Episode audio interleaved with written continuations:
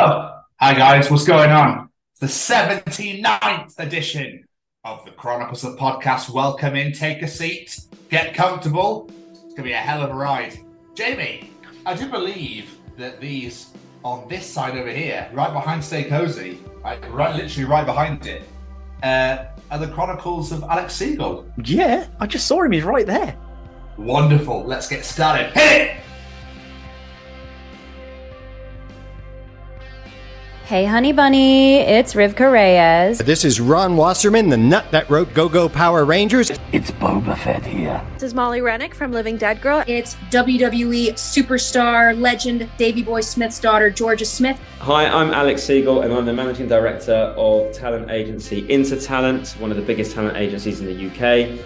And you're listening to the Chronicles of podcast with Tom and Jamie.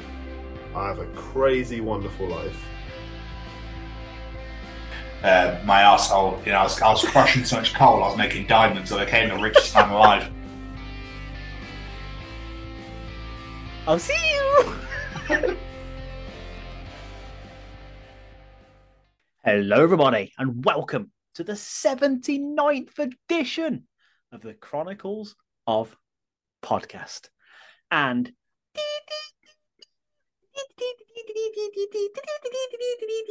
are the Chronicles of Alex Segal. It is I, the bearded Brummy Jamie, and joining me, as always, as always, is this handsome fella right here. It's a Scotsman Tom. Um, because your these cut out in the middle and came back, I don't know what it was. It was Mortal Kombat.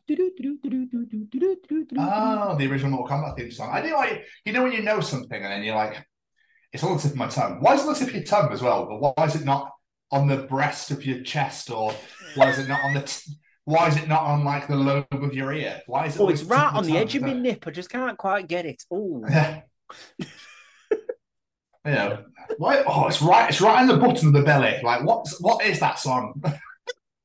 so it's like a weird like tip of the tongue. I guess because obviously you speak from your mouth. You know, uh, why is it on the crest of your tooth? You know, it's it's just a weird. It's like you don't stick your tongue out when you're talking, do you? you know, Yeah. I wonder, right? If anyone's going, look, it's right there. It's not there. oh, oh, Jamie, we're back for another week. We love Oh, it. yes, we, we love to back gracing fighting your too. screens or your ears wherever you wherever you enjoy your weekly dose of the Chronicles of podcast. Thanks for coming in. We really appreciate it. How you doing, Jamie? You Okay. I am good, my friend. I'm good. I'm a little bit tired. I'm a little bit tired, but yeah, I'm good. I'm good. I actually had a day off today where I didn't do anything. It was fucking glorious. Oh, oh, I know. disgusting. I They love it. I love happen. it. It's so filthy. You know, you just bit, it's almost like you feel bad for doing fuck all. Yeah, pretty much. Yeah. I was like, well, I got Olivia's parents' evening today, so I'm doing something productive. So for the rest of the day, I'm going to sit on my ass. Woo! We love that. Absolutely amazing. Could you imagine, right, getting a role in a TV show or a series and being like, oh my God, this is going to be amazing?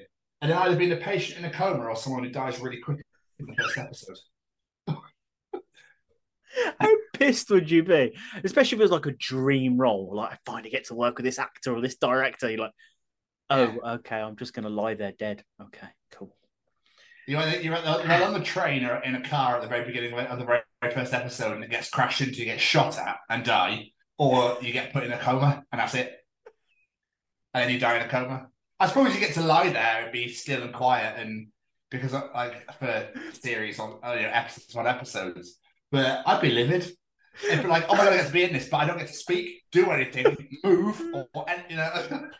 The only thing that can make it worse is you film it. You're like, fine, I'll accept it. This is what it is. You take your family to the cinema to go see it. It comes on, and the scene was cut. You're like, motherfucker! yeah. I've always I wondered. I, I, quit can't, acting. I can't what I was watching. I think I think Keris was watching something and it had a, a coma patient, and I was like, I wonder if he, when he got that role, he was like, "You want me to do what for the whole series?" Oh, Just lie okay. Do I at least do I wake up? You don't know. Oh, okay. yeah, I mean, I mean, I'm here now. I might as well carry on. I'll take the role if you promise I'll wake up. Yeah, we promise you wake up. We might we might write it in. We might not. Who knows? There's only knows? one way to find out, Dave. Sign here. Yeah. For now, lie down, shut the fuck up, and pretend to be dead. It always makes me laugh when you see like watching films and you got like dead bodies on the ground. I always look at them like, can you see him breathing? Did he move a little bit? How It's good is his eye acting? movements. It's the eye movements. They always move their eyes. Always. Because you see their lids like moving up and down. Just you just want to catch them out a little bit. But um, again, the other thing that really came to mind when watching TV is the people that complain about TV series and TV episodes that complain to Ofcom. I've never. Who, who, who has the time, right? who has the time? It's obviously the Karens and Kevins, is what it is. But like, um, celebrity chase. Someone complained about the celebrity chase because they didn't know who anybody was. What? Tony Cottee was in there. He's a Leicester City legend footballer, and he does Soccer Saturday every Saturday, and no one knows who Tony Cottee is. You're like, oh, it's getting to that generation, isn't it, where nobody know. I think one was a drag queen, um, the Vivienne, um, and then there was a couple of other people as well from TV, and nobody knew who they were, and they actually complained to Ofcom they didn't know who the celebrities were, and you're like, really, really. much of Really? a fuck. I know. It's a Just gonna- celebrity chase. Like, who cares? Who are you expecting on the celebrity chase? Fucking Tom Cruise and shit. It's going to be B-listers no one give rat's ass about. Let's be honest. Well, we give, we give, we give, we give some, some sort of ass about them, yeah, because otherwise they wouldn't be where they are. Well, that's very true. you know I mean? That's very true. So- yes, but you know, it's it, what do they? The other one- Why do you care so much? To Turn it over, Karen. You fucking idiot. You know, the Stacey Solomon decluttering TV series that's been on. Um, she, someone, someone had their rabbits in a conservatory and had them moved outside, and people said it was cruel because the animals got moved from the to a hutch outside. So they complained. There was lots of complaints about it. I mean, complain about what you want, but I mean, surely you've got better things to do with your life. Surely. Yeah, I know. I honestly don't think Ofcom even read them. I think this go delete. I don't think. I think what I might do is when Antiques Roadshow comes on, I might kick off about Fiona Bruce's dress and be like, it's the wrong colour. Why does she think she could pull off white and green? Are you for real? Dear Ofcom, I was watching Antiques Roadshow, and quite frankly, I wouldn't have paid more than five pound for it. So I think they're idiots, and you shouldn't be on the air. Yeah, Okay, okay. absolutely Oh. Eh. mental. Eh. I know my, People- I know my antiques. So yeah, I just I never I never get people that complain about TV episodes. It's like there's way more to life than complaining about the celebrity chase or Stacey Solomon. Do you know what I mean? Like get over yourself. And Just why? when you go masturbate today, that might make you feel better. Um anyway. Anyway, just to, just to end on that sort of thing as well, Jamie. Um, I had Monday Night Raw on last week, and Garish just turned to me and she was like, "Oh, what's John Cena's catchphrase again? It's I see you, isn't it?" Anyway, we move on. So, that doesn't even need discussing. That I see is, you. I see you. yeah, yeah. I see you.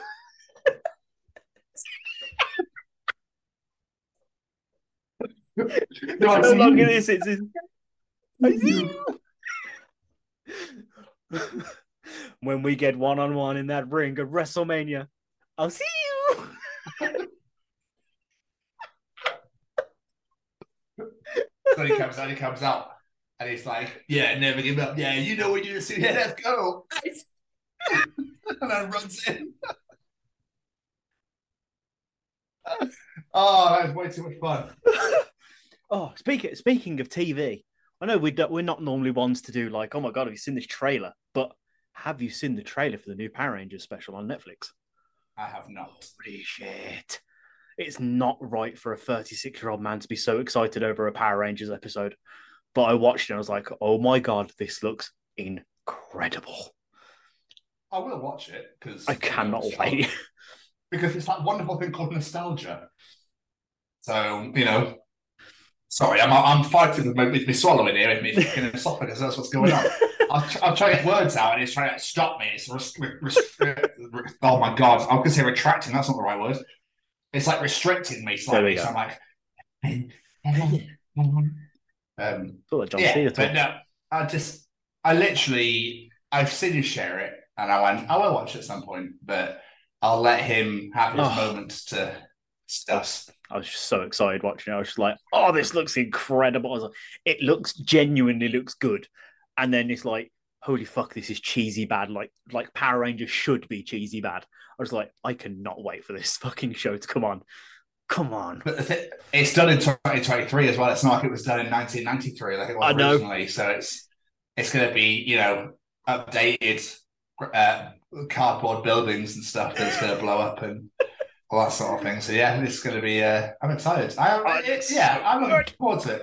Oh, I'm looking forward to it. Just just just that you know because David Yost is in it, and obviously as a kid, uh, Blue Ranger was everything to me. So. Um, I was always blue. It's great because everyone wants to be red or white or green every time when you when you used to play as kids, and I always got to be blue because no one wants to be blue. I tell you what, rewatching it with Olivia, I've found this newfound appreciation for Billy. To be fair, I was like, fair play, Billy is fucking awesome. Like he did not get enough love. You're absolutely right. He was awesome. So I tip my hat to Billy. He was he's very very good. My brother was a Zach was a Zach man, loved Zach, and uh, yeah, I can't believe I can't believe it. Like that, that's still Yeah, that's mental to me. That is mental. That obviously Jason David Frank took his own life, sadly. Um, such a shame, man. I know. It's gutted. But that his last movie is coming out very soon as well. So I'm looking forward to watching that as well. Legend of the White Dragon, which is Power Rangers esque. I think it is. I think it's like Power Rangers, but it's not Power Rangers. Don't sue us, Saban, please. But no, it looks really good. Okay, well. fair. It looks What really have uh, what have you been doing with yourself anyway, Jay? Not a fat lot, to be honest. I've mostly been Rihannaing. I've mostly been working. I've been on late, so I've had like no time for myself. Um, last Wednesday, I went to go see the kids, which Nice. going there was fine. It was great spending time with the kids and everything. And then I got to Oh, come yeah. home. Oh, I turned into a very different person that day, Mr. Stevens. I shouted. happened? I shouted. I got angry. I got. I, I actually stood up for myself to people. It was not a good time. I got to Cheltenham train station, and it was literally a giant queue of people for the races. I was like, "Fuck! I'm not going to get this train." But luckily, I managed to squeeze onto the train. The train absolutely stank of stale booze. Couldn't get a seat anywhere. I was just like, "It's fine. Keep you calm. Watch things on your phone. Distract yourself." I had the same Irish guy fall into me about five times. It was like constantly landing on my shoulder. I was like, okay, contain, contain your composure. You'll be fine. And then he did it again. And he went, I'm really sorry about that. And I looked at him and went, if you're really sorry, stop doing it. And then he went and sat somewhere else. I don't speak up to people like that, but I actually did that time. And then as soon as he walks away, another drunk Irishman started falling into me. I was just like, I'm just going to stand in my elbow out now. So if you fall into it, that's on you, my friend. No Simpson. Oh, I was not a happy bunny. By the time I got home, I was just like, ah. So, but okay. So now I understand. I understand where you're coming from. But you made the fatal error of going on race week. Of course, you stay away from that town. I know. You stay away from that town during th- that week. There's no way you're going anywhere near it. I'm so pleased I don't live there anymore, man. I was Like, quite surprised. that. It was easy getting there. No problems whatsoever. On on train, off train, through station, no problem whatsoever. It was on the way home. I was like, oh, I hate everyone and everything in this town right now. Got- It is a shit week. It is a fucking awful week. God damn, I hate it so much. Um, other than that, I've watched The Last of Us, all of it in about four days' time. We just binged Good it. work. I've been working late, so we've been staying up to like one o'clock in the morning, just binging it because it's just so fucking good. Like, oh, both of them deserve every award. Just throw every award at them for their performance in this show. It's Did you ever finish the game? No, So now you know how the game ends. I do, but this is me. By the time I actually get around to finishing it, I will probably forget. But there's a lot in the game that isn't in the show. I thought. Well, no, because the credits are nine episodes, Yeah, so there's no, yeah. there's a lot of stuff got cut out. But I'm- I don't. Go on. Yeah, I was going to say the last thing I remember playing on the game, I, I, I restarted it like yesterday because I couldn't remember how the fuck to play it. So where I was was in like a supermarket or something, and I don't remember that happening in the show. So I know there is a lot cut out, to my A knowledge. supermarket. Yeah, so it's like a supermarket. It's really dark. Maybe it's a shopping mall. Or. I, I can't remember. Like it's been that long since I played it again. I was like, I, I don't know where I am. The mall's the prequel. The mall's the prequel game. I'm trying to remember now. Um, but I've finished the game like fifteen thousand times. I love it. Yeah. Love it. Um, and obviously the second series is already in the works. Um, but I think the best scene, in my opinion, was episode five. Episode five. Which which bit? With I this- watched it on this- one go. with the sniper. And then the massive, and then they get caught and they're about to all die, and the floor falls, the truck falls to the floor, Yes. and all the, all the Oh. horde, co- all the horde appears, yeah, and the bloater comes out like fuck, Yeah, I was sort of seeing that so I was like, shit. He's a big fucker. yeah, There wasn't as many infected people in the show as I was expecting. I know, but I think I quite like the fact that it was based on it's Ellie story, isn't it? So I like Yeah. the fact that it's based like they were around, you heard them, um, yeah. but yeah, I quite like that it was more based on like the survival part of it rather than the effects of being everywhere. I mean, you don't want to kiss off them like in the second episode. Jesus, Oh God, no, no. know that? Yeah, yeah. Oh. Uh, The scene in the museum, I can't. I think it was that was the second episode as well. yeah, Well, I remember playing that in the game. And I was like, shit, that looks exactly like it does in the game. Whoever did Yeah. like set this up, what a job! They've done an incredible job of world building. but Neil Druckmann, the creator and the director of The Last of Us, had a whole part to play in it, and obviously, um, the guy who voices Joel plays James. Mm. Uh, the uh, girl who voices Ellie was the pregnant lady in the last episode. Yes, yeah. The she's also Gretchen in um, Recess.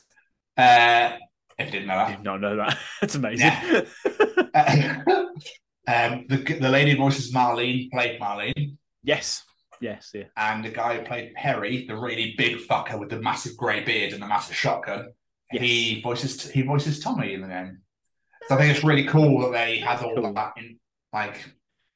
So yeah, it's great. I loved it. I loved, Yeah. absolutely loved it. Incredible series. It was amazing. But I love the games as well. So like watching it come to life on TV and I'm doing it justice was just like, yeah, this is fucking incredible. Yeah, and the relationship between Ellie and Joel, they just portrayed it so well. Like they they they were so good together. They acted so well together. If anyone hasn't watched it, go fucking watch it because it is absolutely incredible. Um, but I guess you want an update on the other show that I've been watching, my friend. Season eight, episode nine. Getting there, getting Oh towards the end. wow, yeah. I'll be honest, I'm struggling with this season. I don't know if I'm burnt out from constantly watching it, or this season's just not grabbing me. Don't know what it is. It's just all the others are like, shit, I need to watch the next episode. But even like seasons, was it season six that people didn't really like? I even prefer Yeah. that to this so far. Like, I just really, I'm really struggling. Don't know what it Yeah. Maybe I'm just waiting for something to happen, but I, I don't, I don't know. But I will say, Annie Annie Wersching, her performance as Renee Walker in this season, fuck me, she's so good. Like the where she breaks down after she kills the Russian guy, I was like, fuck me, give this woman an award for that performance Yeah, she- alone. So she, she actually voices Tess in The Last of Us in the game. that I did not know. That's amazing. Yeah. What cross? And obviously, sad, sadly, she lost her life Yeah. um, a couple of months ago. So, uh, which is such a shame. But yeah, she's amazing as Renee Walker in Yes, 24. so good, and the cast Absolutely. is great. Like I was like, "Fuck me, it's Freddie Prinze Jr. What are you doing here?" Yeah. I don't, Yeah. No, I, I don't know what it is. Maybe I'm burnt out because I've watched it like solid, or maybe this season just isn't doing it for me. And the new C, CTU building, that, no, not a fan of that. Give me my No? old CTU building back. Not a fan of that. Did you- Were you happy to see back? I was, but I was like, who who's this dude in charge, and where is everyone, and why is everyone being mean? And I, I don't know. I don't like it. It's great, mate. Just wait. It's, Yeah. it's good. It's good. Maybe I just need something happen to bring me in, but I'm, I'm struggling with this one at the minute. I'm only on season nine, episode nine, rather. I've got a lot to go yet. So And don't forget, this was meant to be the last series Yes. ever. yes, I remember. So eight was meant to be the final one, and obviously they did, they did the half one. So uh, just soak it and enjoy it, man, because you're about to breach the end of one of the greatest, if not the greatest, TV show of all time. Yeah, from from seasons one to one to seven so far, superb. But yeah, I'm struggling a bit with eight, but we'll see. We'll see Okay. we. What about you, my friend? How are you? What have you been up to? Yeah, right. Um, I've been Rihannaing a lot um, at the moment. So, and then over the weekend, I did nothing. And it was great. I watched all the rugby on Saturday, like literally all of it. Um, I lost my voice in the Scotland game because the Italians almost beat us, and I was a bit like uh, my asshole. You know, I was, I was crushing so much coal, I was making diamonds, so I became the richest man alive. Um, that's how that game went, basically. Uh, and obviously, Ireland won the Grand Slam, so it's uh, yeah, congratulations to them. They're great to you know, for all our Irish brothers and sisters out there, Baz, Jerry, you know, all those all those lovely boys and girls. Uh, congratulations. So, you know, fully deserved. Um I started, so I finished a series called Defending Jacob, and I found it really slow. Okay, never heard of it. Chris, Chris Evans is in it, um, and he plays uh, a lawyer. And basically, his kid gets arrested for murder, and it's all did he, didn't he do it? Did he, did he, or didn't he? Um, it, it there's, it's, it's all right. It's a slow burner. It got better in the middle, and then the ending was a bit like, oh, so it just took me ages to get through it. Um, so we've now started Ted Lasso. Um, so yeah, and there's now started Ted Lasso. So I watched the first episode and we found it hilarious. So um, yeah, really looking forward to watching that properly. I've been watching a series called The Me You Can't See as well, which is Oprah Winfrey and uh, Harry. They can't call him Prince anymore. Uh, I think did you mention but- this last week? I feel think like I did, but mental yeah. health, yeah. Yes, you did. Yes, you did. Yeah, yeah, yeah. amazing. Like there's a there's an episode about um kids losing parents and parents losing kids. Oh, dude, fuck me, hard.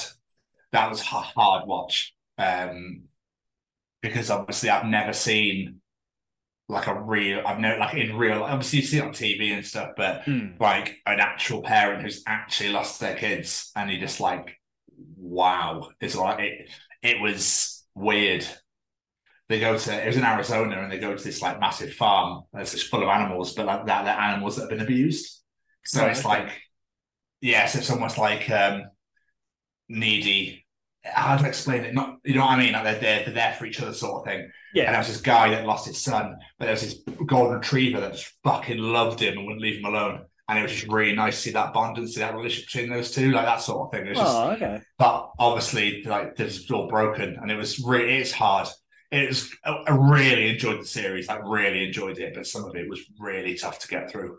Um, there's like war, to, like war-stricken kids that have lost their family to war, like Syria and stuff. That was in there.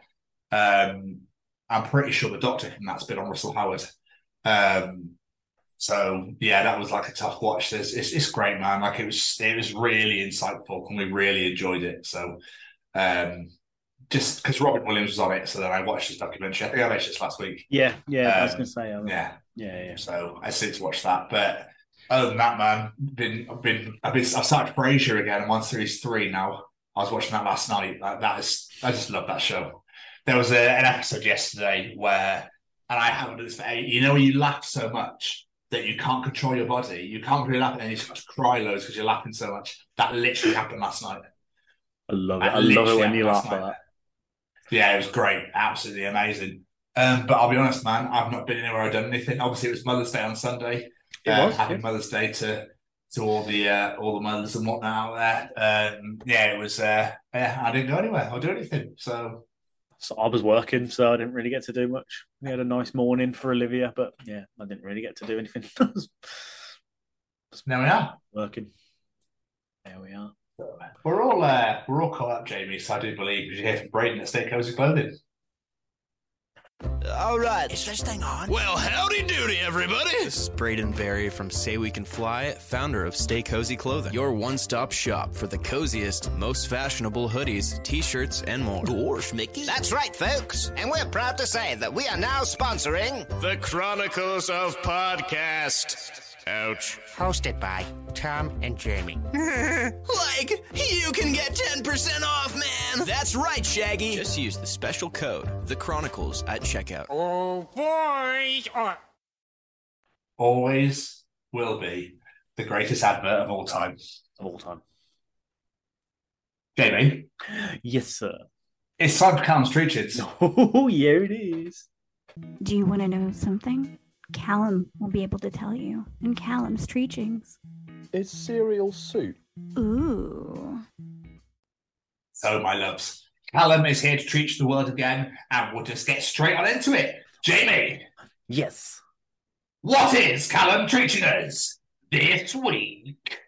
The person who invented marriage must have been really clingy.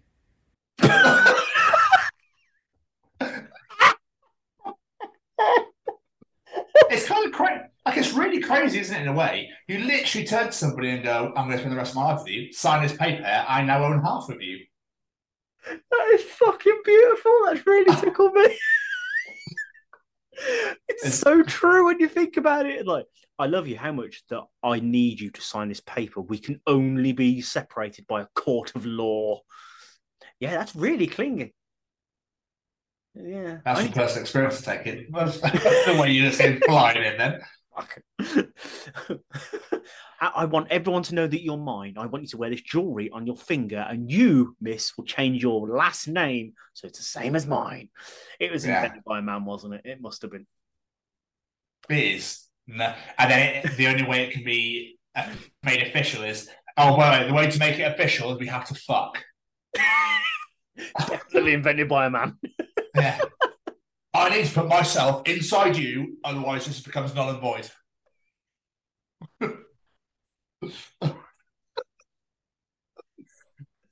That did used to be a thing, though, wasn't it? You could annul a marriage if you hadn't consummated the marriage. So yeah, Yeah. that's crazy. That is. Is that still a thing? It must still be a thing. I don't know. Do you know what I think's really shit? Oh, I don't want to know. Uh. I, I reckon the guy invented that side, the woman invented the prenup. Oh, definitely. So And she was like, well, actually, David, I'm going to say that you can't have any of my shit and you can't have me unless you sign this piece of paper. But if you do leave me, I'm having half of everything you've got, motherfucker. Well, that's everything anyway. it? It should be every, be Right. everything. And I, I'll take a lot. I'll even have your kidneys, your lungs, and you'll be dead, all right? And even though we're divorced, when you do die, I get the rest and all, mate, because me and you, forever. Yeah, that's, it's just. Yeah, it's a bit it creepy now. Thinking about it. It is, yeah. it is batshit. How did you meet? Oh, basically, I got a phone call. It was kind of weird. And he said, Can you move the lamp? So I was like, uh, Yeah. So I moved the lamp out of the way, and then I, I could, and then that was it. And then all of a sudden, he knocked at my front door. It was weird. It's arranged marriages I can't get my head round. So at this day and age, mate, I, it's yeah, I feel for for that community.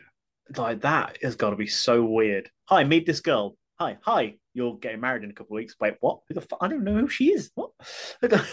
Yeah, I used to work with I worked with some Specsavers who had to do that, and she was not happy. yeah, I can imagine. At it's all. a bit of a weird one. I've ne- And it's yeah, it's been going on It's for a like long time as well. we we tell you who you love. You don't decide for yourself. You have no choice in this.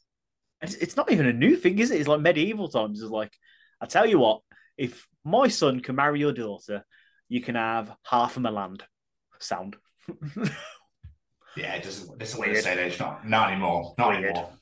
But we should definitely move on before we start touching subjects we shouldn't. Probably. What else is Callum treating us this week? In the X Men series, Cyclops' real superpower is his eyelids, as they stop his lasers cutting through people.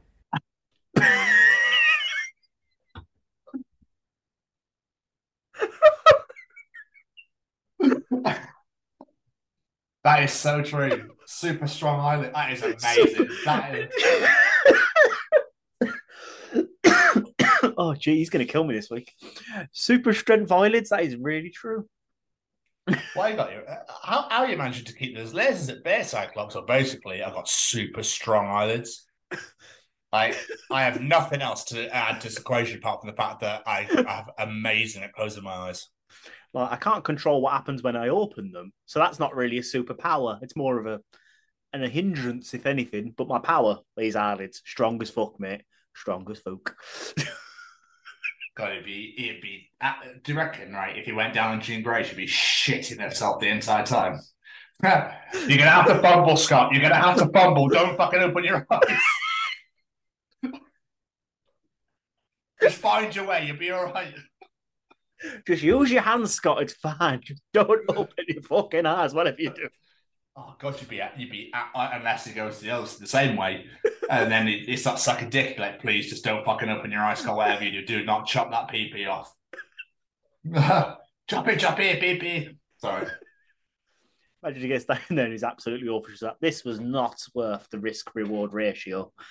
Bloody terrible. Mind stuff. you, mind you, if he's having sex, when you get to the point of when you're about to ejaculate, you lose all control of yourself. That's a very good point. Yeah. So you might like, this, that's, That- fuck, that's the best orgasm I've ever had. Jesus Christ. Where's the house gone? Where's the house? My roof's gone, but I feel fucking great.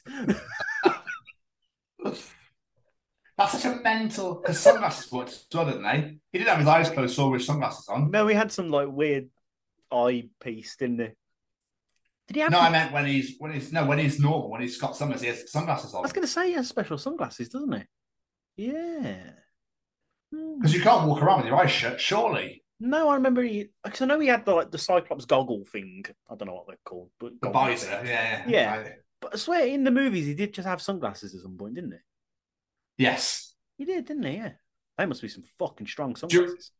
I'm gonna make you proud, Rabbi. Now, do you reckon Worf looked at him and went, "That looks fucking cool"? Oh, I'm so proud of you. It is Worf, isn't it? That has the gold visor. Oh, you're Geordi. Damn it! Geordi.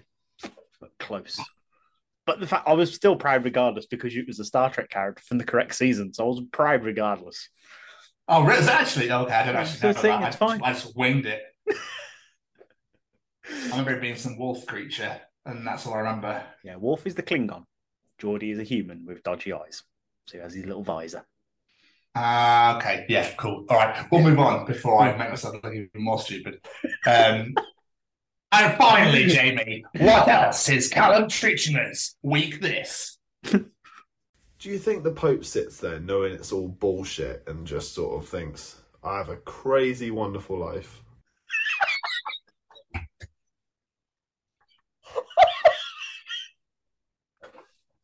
That's incredible.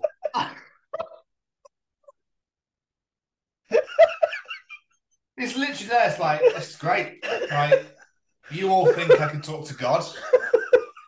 And I just I just sit here and just enjoy just enjoy life. This is great. And then every, now and again I go to the window to talk to people just to tell them some random shit. You should all push a wheelbarrow on a Sunday between the hours of 12 and 2, only carrying a chimney. If someone needs said chimney, you take it to them. But if it goes past 2 p.m., you leave said wheelbarrow there. and as Jeremiah said to Judas, dogs and cats will mate eventually. But for now, they shall still hate each other. For now, we shall eat the rabbit from the breast of a duck. Only at 5 p.m. on a Tuesday, when the sun is the sun is at half mast. I could just say, well, you're a shitty believe it all anyway. So. Oh, my weird Pope wagon is here, where I sit in the box and you can all wave at me for no fucking reason whatsoever. Bless ye, bless ye, and all that other shit. What season at Easter? Yeah, because of course rabbits bring chocolate, don't they?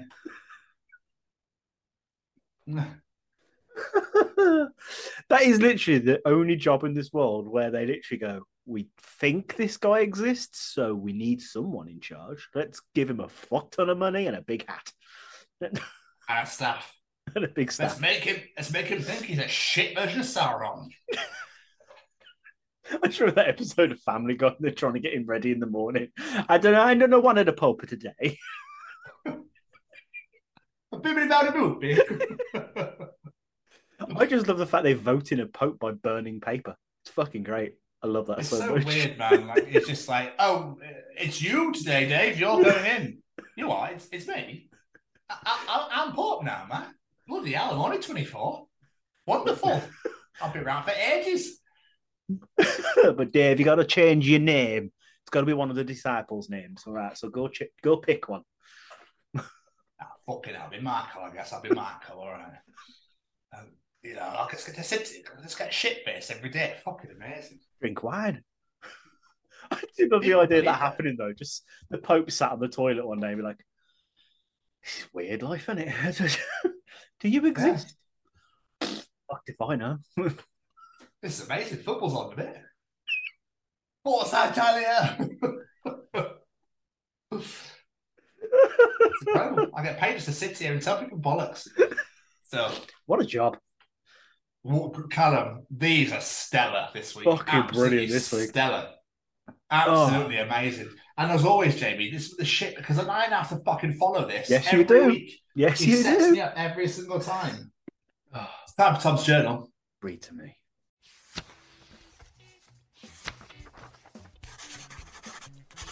And welcome to another edition of Tom's Journal.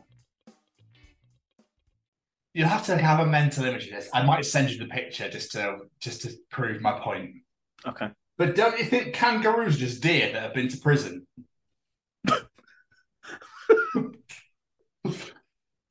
Why you been to prison?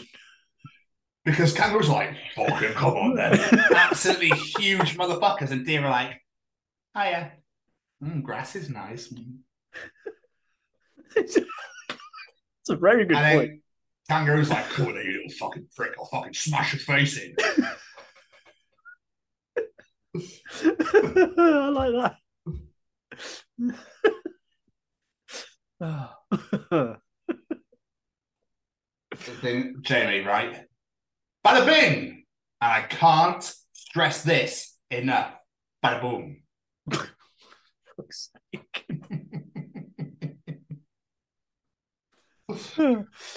oh. This was a conversation that I found from a dating app called Hinge, where you can put like comments or questions in and people can respond to them if they wish to do so. Okay. So, this, I think this is the girl that said, I'll fall for you if you push me over. Okay? And the guy wrote, Do you want to push each other over then? And she put, Oh my God, yes, please. Literally, two hours had gone by. Okay? Two hours, Jamie. Well, another brain dead fucking starting a conversation, not fucking replying. Why do I? Why do you boys even have this? Like, why? What's the point? It's fucking annoying. To which she replies, "I am at work, Gemma. Calm down."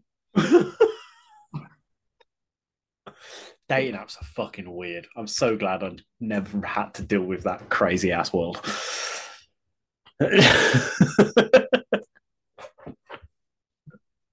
This is so true. This is so true. It's fatal to ask your family if they want a cup of tea.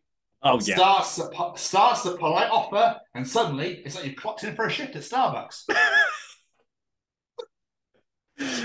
Well, to be fair, unless it's my dad, you don't even get to offer. He just walks and goes, "Put a kettle on, son." Oh, I guess I'm making you a brew then, am I? Thanks, Dad. Thanks. So this is a genuine train sign. Okay. Penrith, the North Lakes. Keep back from the platform edge, or you might get sucked off. Don't threaten me with a good time. They knew what they were doing when they made that sign. They must have known what they were doing. Blatant. That's the same guy that worked for the zoo last week. He's having a good time making signs everywhere. You else. loved that, didn't you? I You loved did. that last I week. fucking did. You thoroughly enjoyed that. Um, Ghostface is the scariest movie villain of all time because he always wants to talk on the phone. That is my worst nightmare. That is, that's the scariest part of Scream to me. Someone phoning me, not being chased by a killer. What are you ringing me for? What's your favorite movie? Well, just text me. Jamie, why do Americans refer to Europe like it's one whole country? When I went to Europe, when I went to Europe, where did you go, mate? Barcelona or Doncaster?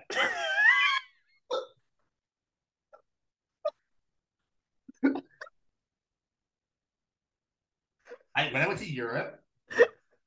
So true, though. literally, it's not as small as America's makes out. Like, so oh good. God, back, and around Europe. It's alone with Doncaster of all the places to pick.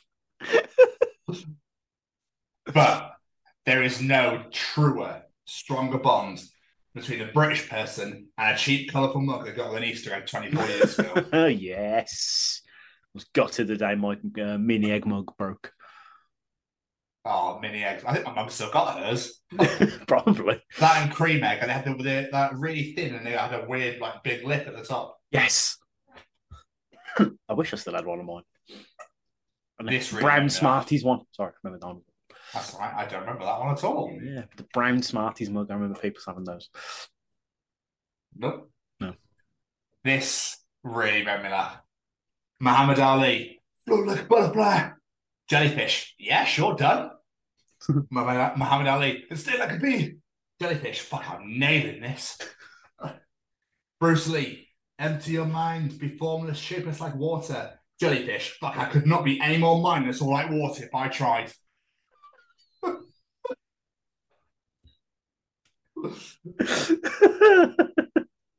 Jellyfish, the unsung hero of the ocean. Is it? Come on, you you literally just said how it's like Bruce Lee and Muhammad Ali. It is. Yes, it's very, very true. It is. Come on. The thing's invincible and it'll just kill you as soon as you touch it, and it's see through. Yeah, Mental. precisely. Such a mental fucking And they're really creature to create. So I was in a restaurant. Waiter comes over with, with the cheese. Waiter, grating the cheese. Just say when. Me. Me. Waiter, sir, that was an entire block of cheese. Me leaning in way too close. Yeah. Go get another. That would be Becky's dad. That would. Uh, that would be Becky's dad. I've seen that man have more cheese on his on his spag bowl than he has bowl. Like it's impressive amount. Of Really? cheese. Yeah, it's like that's almost balance it as he walks into the room. "Whoa, That's whoa."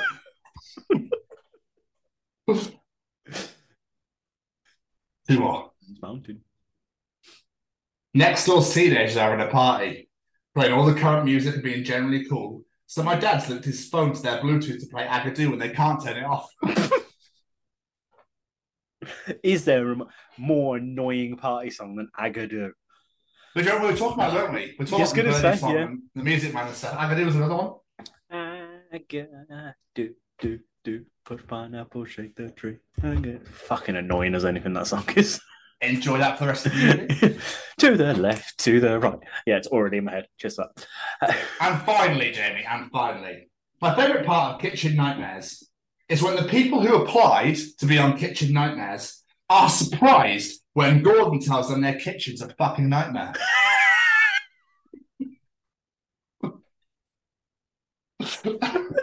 that is the one thing that's always baffled me with reality shows and they act surprised about things like you applied for this show. You know what is coming. You know what to expect. Why are you surprised? Why are you keeping chicken in the oven? It's been there for weeks. But that's how I cook a chicken, and people love it. They love it. no, they this, don't. This is not a normal? No? Is it not a normal? This is how I always do things. Uh, yeah, I, I, I think they're the, the greatest chef that's ever lived. And you're just like, what is wrong with you? This is the greatest kitchen in the world. I'll apply for kitchen nightmares for him to come and say, This isn't a nightmare, this is a great. I wonder if they do it just for the publicity. Oh, yeah, blankly do it for the publicity. Yeah. I I think like 90% of the kitchens of the restaurants are all closed down now from that show. Oh, Probably. Like every series as well. Mental. The cynic in me says it's not actually that bad normally. They've made it worse just for the show, just to get themselves famous on there. Do you reckon? Do you want to be famous for having a shit kitchen? Well, exactly. exactly. And Jamie, we'll leave it there. And that was another edition of Tom's Journal. And a beautiful journal it was. Thank you so much, Sam. It's graciously appreciated. But I do believe that we should now bring in that piece. Oh, we definitely should bring in that piece. Let's bring the piece of resistance. Welcome to the Chronicles of Alex Segal. Alex Segal is the managing director for InterTalent Agency, a talent agency group based here in the UK in London. It's one of the biggest in the UK. This is a guest unlike anyone we have ever had before. This is absolutely amazing. This is such a unique interview for us. Like I said, like no one we've had before. It's amazing to see how behind the scenes works and the people that he has worked with. Some amazing people. Joan Collins, Wade Barrett from the WWE. I'm going to pronounce it wrong again. Omid Djali. Omid Djalili. Yeah, see, I wasn't going to get that right if my fucking life depended on it. But it, all different people with different walks of life. And it's amazing to see how talent management has changed over the years, which is something we discussed with Alex. Yeah, this is so fucking good. I really, really enjoyed this one. And he also looks after Jacqueline Jossa and Scarlett Douglas. So there's quite a vast array of people on the old books there. Alex is also a massive Tottenham Hotspur fan. So for new people that uh, know football and enjoy listening to talk about, because like, I can't even get my words out, a conversation about Spurs, and you're in for a fucking treat. So uh, yeah, and then my knowledge of football comes in with I haven't got a fucking clue what I'm talking about, so I should have left. Uh, I should have kept. I should have kept the guns in the holsters, boys. Look at the guns in the holsters. Alex, thank you so much for joining us on the show. This we really appreciate it. If you take your time, I know how bloody busy you are, um, so it's massively appreciated. And I hope you guys enjoy this one. Jimmy, yes, sir. Any of those words of yours at all that happen to be final? Just a massive thank you to Alex. Really appreciate you coming on the show, and a little shout out to my friend Lisa, who I work with, who put me in touch with. So really appreciate that as well. Thank you very much, Lisa. Thank you so much, Lisa. We appreciate it, ladies and gentlemen. Here we go. Ladies and gentlemen, interviewing this week, it's Alex Segal. Um, it's fine. Anyway, I digress. It's nice to meet you both. It's a Thank pleasure. You. Thank you so much for coming on. Nice to see. uh, we appreciate after you smashed your hip to pieces. So yeah, um, it's um, yeah, it's been a hell of a hell of a four four months. I would say not quite what I was expecting, but um, you know, that's. Uh, I'm pleased to be on this side of it. When you're at the beginning of it, you're like, you just feel like you're never ever gonna like walk again and all that shit. Yeah. But you know what? It's amazing because when you're when you're um when your back's against the wall and you have to come out fighting, you, you you find this like I don't know whatever that you just didn't ever think you ever had like this spirit. It just happens. Like you just have to get up and move your ass. it's, it's, you know, um, yeah. I'm not I'm not made for the gym. That's not my natural habitat. But I've been in the gym more times than I care to care to count recently, and uh, yeah, never would have thought that in a month of Sundays. So there we go. That's life. Bless it. Uh, anyway, guess... don't, if it's on your bucket list, breaking a hip, take it off. I've tried it. It's not all it's cracked up to be. Just uh, you know, move on to the next thing. Oh, bless you, dude. Well, I mean, obviously, the physio is obviously the main thing, isn't it? At the end of the day, so as long as you're on the road to recovery, that's all that matters. Yeah, man. Just got a slight limp left, a very slight one, and uh, working hard to. Uh, it's funny because the the bone heals quickly, relatively quickly. It's the muscles when they after surgery they kind of have to sort of cut through your muscles. That's what takes a long time.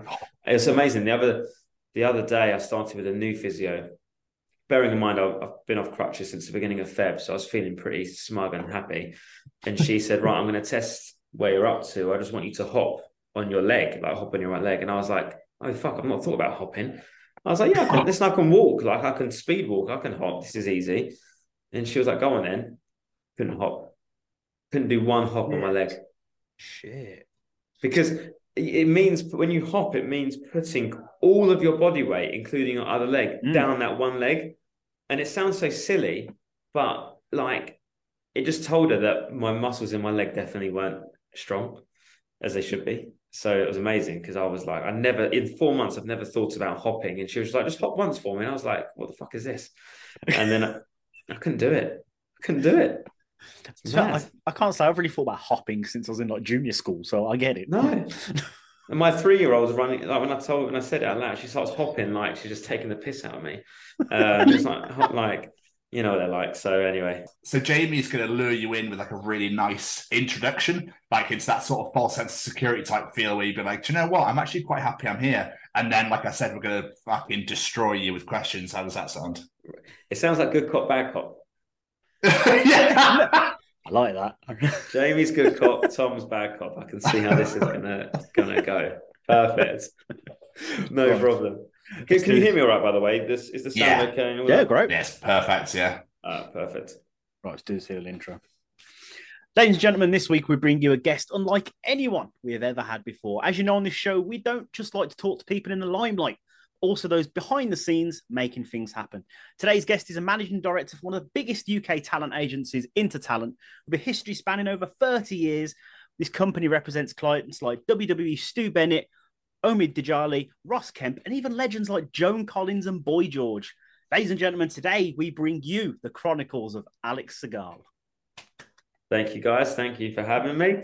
Um, I love that you you led with Stu. That makes my heart feel warm and fuzzy because he's one of my favorite people, and um, he's he's he's based in America a lot of the time, so I don't get to see him that often. But um, he's one of my favorite. Are you are you both WWE fans? Yeah, that's exactly why we led with him.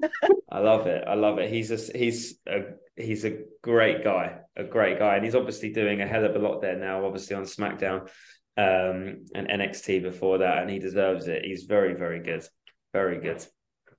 Just, I just wanted to. I wanted to do bad news commentary.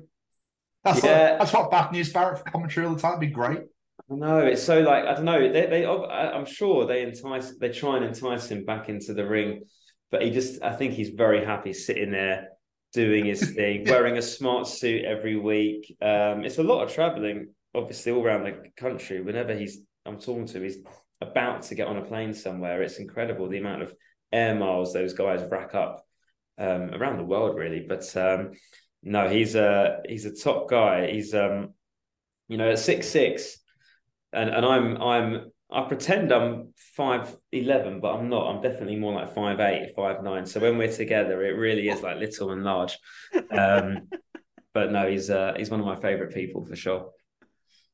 Um, so I want to. Normally, I lead. I'm going to go a different way quickly. Um, how tough is it being a Tottenham fan? um, God, it's tough. It is tough. It's you know I've been I've had a season ticket for I'm 36 right. I've definitely had a season ticket for uh I'd say 28 years now at Spurs. And every single year we always end with there's always next year. There's always Yeah. next year. There's always next season. There's always next year. Um and yeah, do you know what? It- Things have been obviously pretty good the last six or seven years, as opposed to the first years that I was doing under Gerry Francis and Christian Gross and miserable times back then, George Graham. But um, so I can't really complain now. We just need to. We, we're just so, oh, like uh, the consistency is incredible. You know, recently to beat Chelsea and Man City, and then to lose to Sheffield United and um, and Wolves. It's just you just sort of pulling your hair out. But um, no, it's a lot of fun being a Spurs fan. It's a lot of misery at the same time. Who do you guys support? Jamie's not a football fan. I don't Um, Well, listen, I think you've got it. You've done it well because there's no misery. because when Spurs when Spurs lose, I'm done. Right? They get me more than anything. Like you know, I could have a bad day at the office, but I can leave that. I can leave that at the door.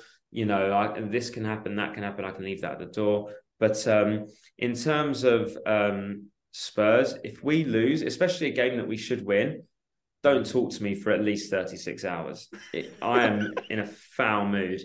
You know, it I just, I'm gone, absolutely gone. It honestly ruins my whole day. And I thought as I got older, I would care less. But weirdly, as I've got older, I seem to care more. And I don't know how that's happened.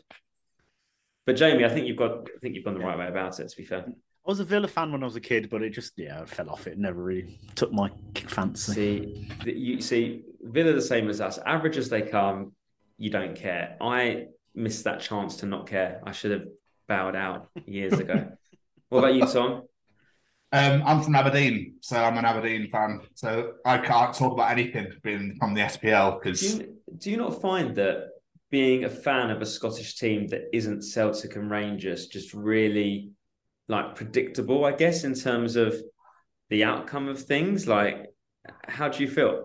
I suppose I suppose so. I mean, we do give them a, a run for their money for about ten minutes, and then I was, and then obviously all hell breaks loose, and it's like, oh, okay, business as usual. Got it. Um, but I love, I kind of love it in a way. Like I suppose because Scottish fans are so passionate, it's insane. And um, so I, I I prefer to watch the internationals more than the club games, to be honest. And is it annoying that Aberdeen is mainly known for being where Sir Alex Ferguson started, as opposed to like they're Aberdeen? Yeah. Oh, it's that club, and you're like, yeah, great. all the way from the northeast that no one really gives a shit about. Next to Yeah. Peterhead, who's where's Peterhead? Who the fuck gives a shit about that? I've never heard of Peterhead. There you They're in go. like League Two, I think, in the Scottish division. So Yeah, that that, that's Makes a lot of sense, yeah. Yeah. slight, slight, uh, little slight to. Let, let's, let's move away. Let's move away. What I would say though is Aberdeen's a proper football club. So you know you've got that. You know none of this I none, none of this Wrexham rubbish. You know, Uh, proper football club. Aberdeen. Yeah, but yeah. West Celebrity's going to start buying everybody out now. Who's the most Um, famous fan of Aberdeen? Like, is there a celebrity fan Off the top of my head, besides you, Tom? No. Clearly. no, no idea. So who do they who do they parade out at half time? No one. Just the, the cleaner. yeah, yeah. or like ex players, I guess. Yeah. Got it. Got it. Got it. Anyway, we digress. All distracted out. Yes. Anyway, sorry. Yeah. Um, let's get down to yourself, my friend. So, how obviously have the last few years been with the pandemic and everything? How uh, how have the last few years been for you? Oh, it's been tough. It's it's been interesting. Uh, InterTalent as a company has many different divisions, which allowed us, luckily, to sort of pivot slightly in two ways. So, in our acting division, which is one of our main divisions, it was obviously terrible. You know, West End was down, theatre across the country was down, TV and film sets were ground to a halt. So that was pretty bad. But in our sort of what we call unscripted division, which is TV presenters, radio presenters, podcasts, things like that. Obviously, a lot of that was able to continue, you know, especially radio and podcasts and TV found its feet uh, pretty quickly. So I kind of likened it to that bit in the Titanic when half the ship is like underwater and the other half is is beaming bright lights at the top. So it, that was kind of how it was. We had one side of the room like busy, thriving, and the other side of the room which was looking miserable with nothing to do. But we slowly worked through it uh, as best as we could. The other thing we managed to do um, very quickly was pivot into the one thing that did take off around that time, which was NFTs. And I know obviously NFTs have had a bit of a dodgy time, but we managed to find ourselves with an NFT business that for at least two years, I would say, uh, was thriving, um, and and that kind of helped us. But no, it was tough because it was more the people. You know, we've got a lot of clients here whose livelihoods were destroyed. You know, there's Rishi telling everyone to retrain as plumbers or whatever they were he was doing at the time, and it was tough. And you know, we were trying to make sure we didn't have to make anyone redundant, and and everyone was having to take pay cuts. So we had a very it was a very difficult time, but I'm pleased to say we're through it, and every division is back thriving, and we've got um, ten more people in our team now than we did back in 2020. We've just moved office to Soho to an, a bigger office because we needed it, so it feels like things are. Uh, it feels like a distant memory for sure, but yeah, it was pretty pretty rough at the time. Yeah, I, I, I love hearing stories of people coming out of it the other end, being like, "Yeah, it was shit, Yeah. but you know? We're here now. No, do you People know- are bad or better than ever." Do you know what, Jamie? It- you know, we obviously there are other talent agencies that are our competitors. You know, I, I love them all as people. I've got a lot of friends there, but as as companies, you want to be the most successful and win. And we saw that a lot of them were getting rid of their offices. Obviously, coming out of COVID, a lot of them were were doing working from home full time, and um, and of course, we now have a bit of flexibility in our team. But we were like, look, you know, our clients can't work from home. You know, Stu doesn't work from home. He's got to get up and go. And and and so, you know, you don't want your agent sitting on their sofa or working from their bedroom, you know. And I, I, we've we felt very clearly that if we're going to make something of this company and go forward, we need to be seen and be here. And so, whilst everyone else was was sort of scaling down, we took the risk and started scaling up, hiring people, um, going into different worlds like the NFTs. You know, we've now moved into a, a, an office three times as big as the one we were in. You know, we're we're we're being bold because I feel like that's how we're gonna we're gonna win. Um, so yeah, so far so good. Love it. So take us back to the days of young Master Segal. What did you want to be when you were growing up? Was it something completely different to what you're doing now? Uh, well, I didn't want to play for Aberdeen, um, but Oh. um, Hilarious. uh, no, do you know what? I I wanted to initially I wanted to be a footballer because we all did, right? That's kind of facts. And then most people in this industry start on the whole by wanting to be an actor. Like that's kind of you get there. And I had seen a few shows in the West End, um, from Les Mis to We Will Rock You to Guys and Dolls, other things, and I was just blown away with just the spectacle of it all. And I was like, yeah, I, want, I think I want to be an actor. And then gradually you realize that you're no good at it. I can remember very clearly, um, and I clearly I've still got PTSD from this, but uh, in sixth form at school, we were doing Grease. And I can't sing. I know I can't sing, but I auditioned thinking no one else can really sing either. And look, at the very best, I'd like to be a T Bird. And at the very worst, I'll take Eugene, right? I'll take Eugene at this point, right? He doesn't sing. He's got some good lines. I'll take it. So I auditioned, and then obviously they put that on the board, don't they? They pin it to the board, very old school. And you start looking for your name, you scroll down, and I saw my name next to uh, neither a T Bird or Eugene. It was next to the words uh, lighting operator. And um, Oh. that's that's like not even like behind the audience, right? Behind the audience. And not even like lighting director. I didn't. I wasn't even tasked with creating lighting. I was just tasked with pushing the on and off button. And so, I kind of at that point at seventeen, I was like, I'm not sure this is going to work out for me.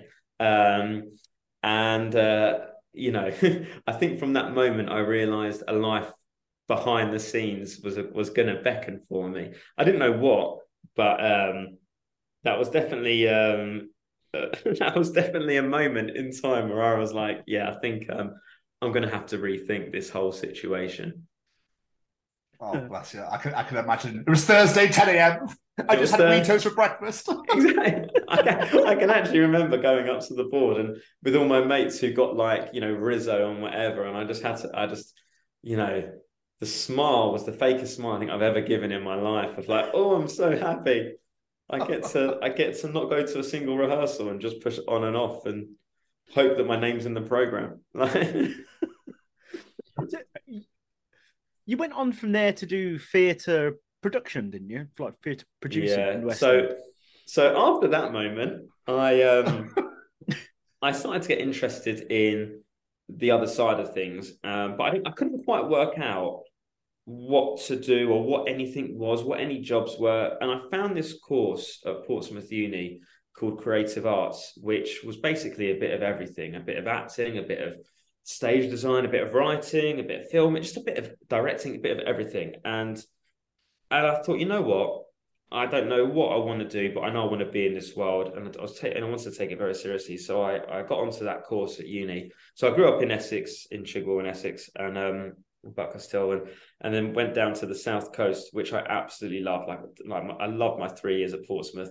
Um, albeit the only time it was worth going to the sea was in the summer, and no one's there in the summer, so it, it was pretty cold um, and a stony beach. But other than that, I did love my time at Portsmouth. Um, and yeah, I did creative arts, and and I kind of. Um, but funny enough, the one thing you didn't do on this course was producing, right? Um, you did everything else. The producing came because I ended up putting on some shows at university, and I really enjoyed it. And I was just like, you know, what's this? Is this a job? Like putting things on? And somebody said to me, yeah, it's a producer, and I was like, being like a light bulb just went off, and I was like, I'm going to be a producer. Um, and uh, it's kind of like that moment from from the producers, like from the film or the show, where I was like, right, this is what I'm going to do, and and I loved it. And um, uh, and weirdly, my course did everything but that. But I loved putting on shows, and um, it just felt like the right amount of creativity and business. Quite liked it. I didn't see myself as a businessman at all. I had no business acumen in any way, shape, or form. you know, I wanted to be in a theatre. So anyway, I, I went down that path, and at the end of my degree, having done great musicals in the theatres there and loving it, I um I found a producing degree at Central School of Speech and Drama, which was the most overwhelming. If I have to think of what has been the most overwhelming sort of career experience, was doing my one year at Central was pretty pretty overwhelming. Um, I don't know if you guys have heard of the school, but it's one of the biggest sort of drama schools in the UK. And when you when you go there, it's in North London. When you go there, in the stairs on the way up outside, engraved in the stairs are the names of people that had been at that school, right? And so Laurence Olivier is on the steps. You know, Ooh. Dawn French is on the steps. Graham Norton's on the step. Uh, Gael Garcia Bernal's on the step. Like so many people are on these steps. And um, I went there and just walking up the steps every day gave me the jitters. But I went there and had a great year. I was the youngest person there. You know, the oldest was 50. We had about 18 different nationalities in my class. Um, and I felt like I didn't have any life experience compared to all of these guys and girls. Um, you know, there were some amazing actors there. Kit Harington was there whilst I was there. Like, there were some amazing people there. Um, and it was quite an overwhelming year doing your, you know, especially when you're not there for three years. Like, you know, the, they love the BAs, right? The MAs were a bit like whatever. The BAs were there, so. Um, but to be fair, it gave me so many contacts, and probably without going to Central, I, I don't think I'd be here at all. Um, but I was focused on being a theatre producer. Um, I'd done a few bits and bobs I'd, in between being there. I'd worked at the Old Vic for a bit, um, which was amazing. Uh, it was the time when, when Kevin Spacey was running it. I know I can't really say that anymore, but it was the time when Kevin Spacey was running it, and he he had all these different um, different uh, schemes going on, and um, all, all the all the all these different schemes going on. Um, and it was just great. I absolutely loved it, and um, yeah, I just wanted to be a theatre producer, but I wasn't. You know, most theatre producers, or some of them, obviously have very deep pockets, and I didn't. You know, you know, it's um, it's all about raising investment, finances, etc. That ended up being a lot more about the job than the creative side, really, because without raising the money and without um, being able to financially put on the show, it doesn't matter how creative you are, you got no, you, you got nothing to to show.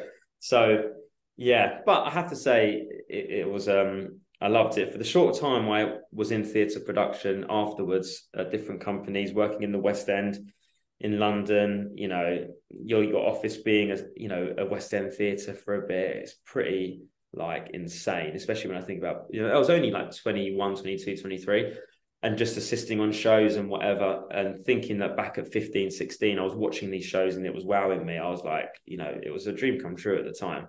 Um but it didn't last long. I didn't stick around very long. Um but um, I stuck around as much as you stuck around with Aston Villa, Jamie, by the sounds of things. So, um, yeah, yeah, yeah, yeah. But it was pretty cool. It was pretty cool, I have to say. Just um, going back to Portsmouth a second. Who looks at a beach and goes, "I know what that needs"? Pebbles. it was like, you know what? I just, you know what? Uni's what you make of it, right? Where did you guys? Did you guys go to uni? Yeah, I went to Nottingham. I didn't.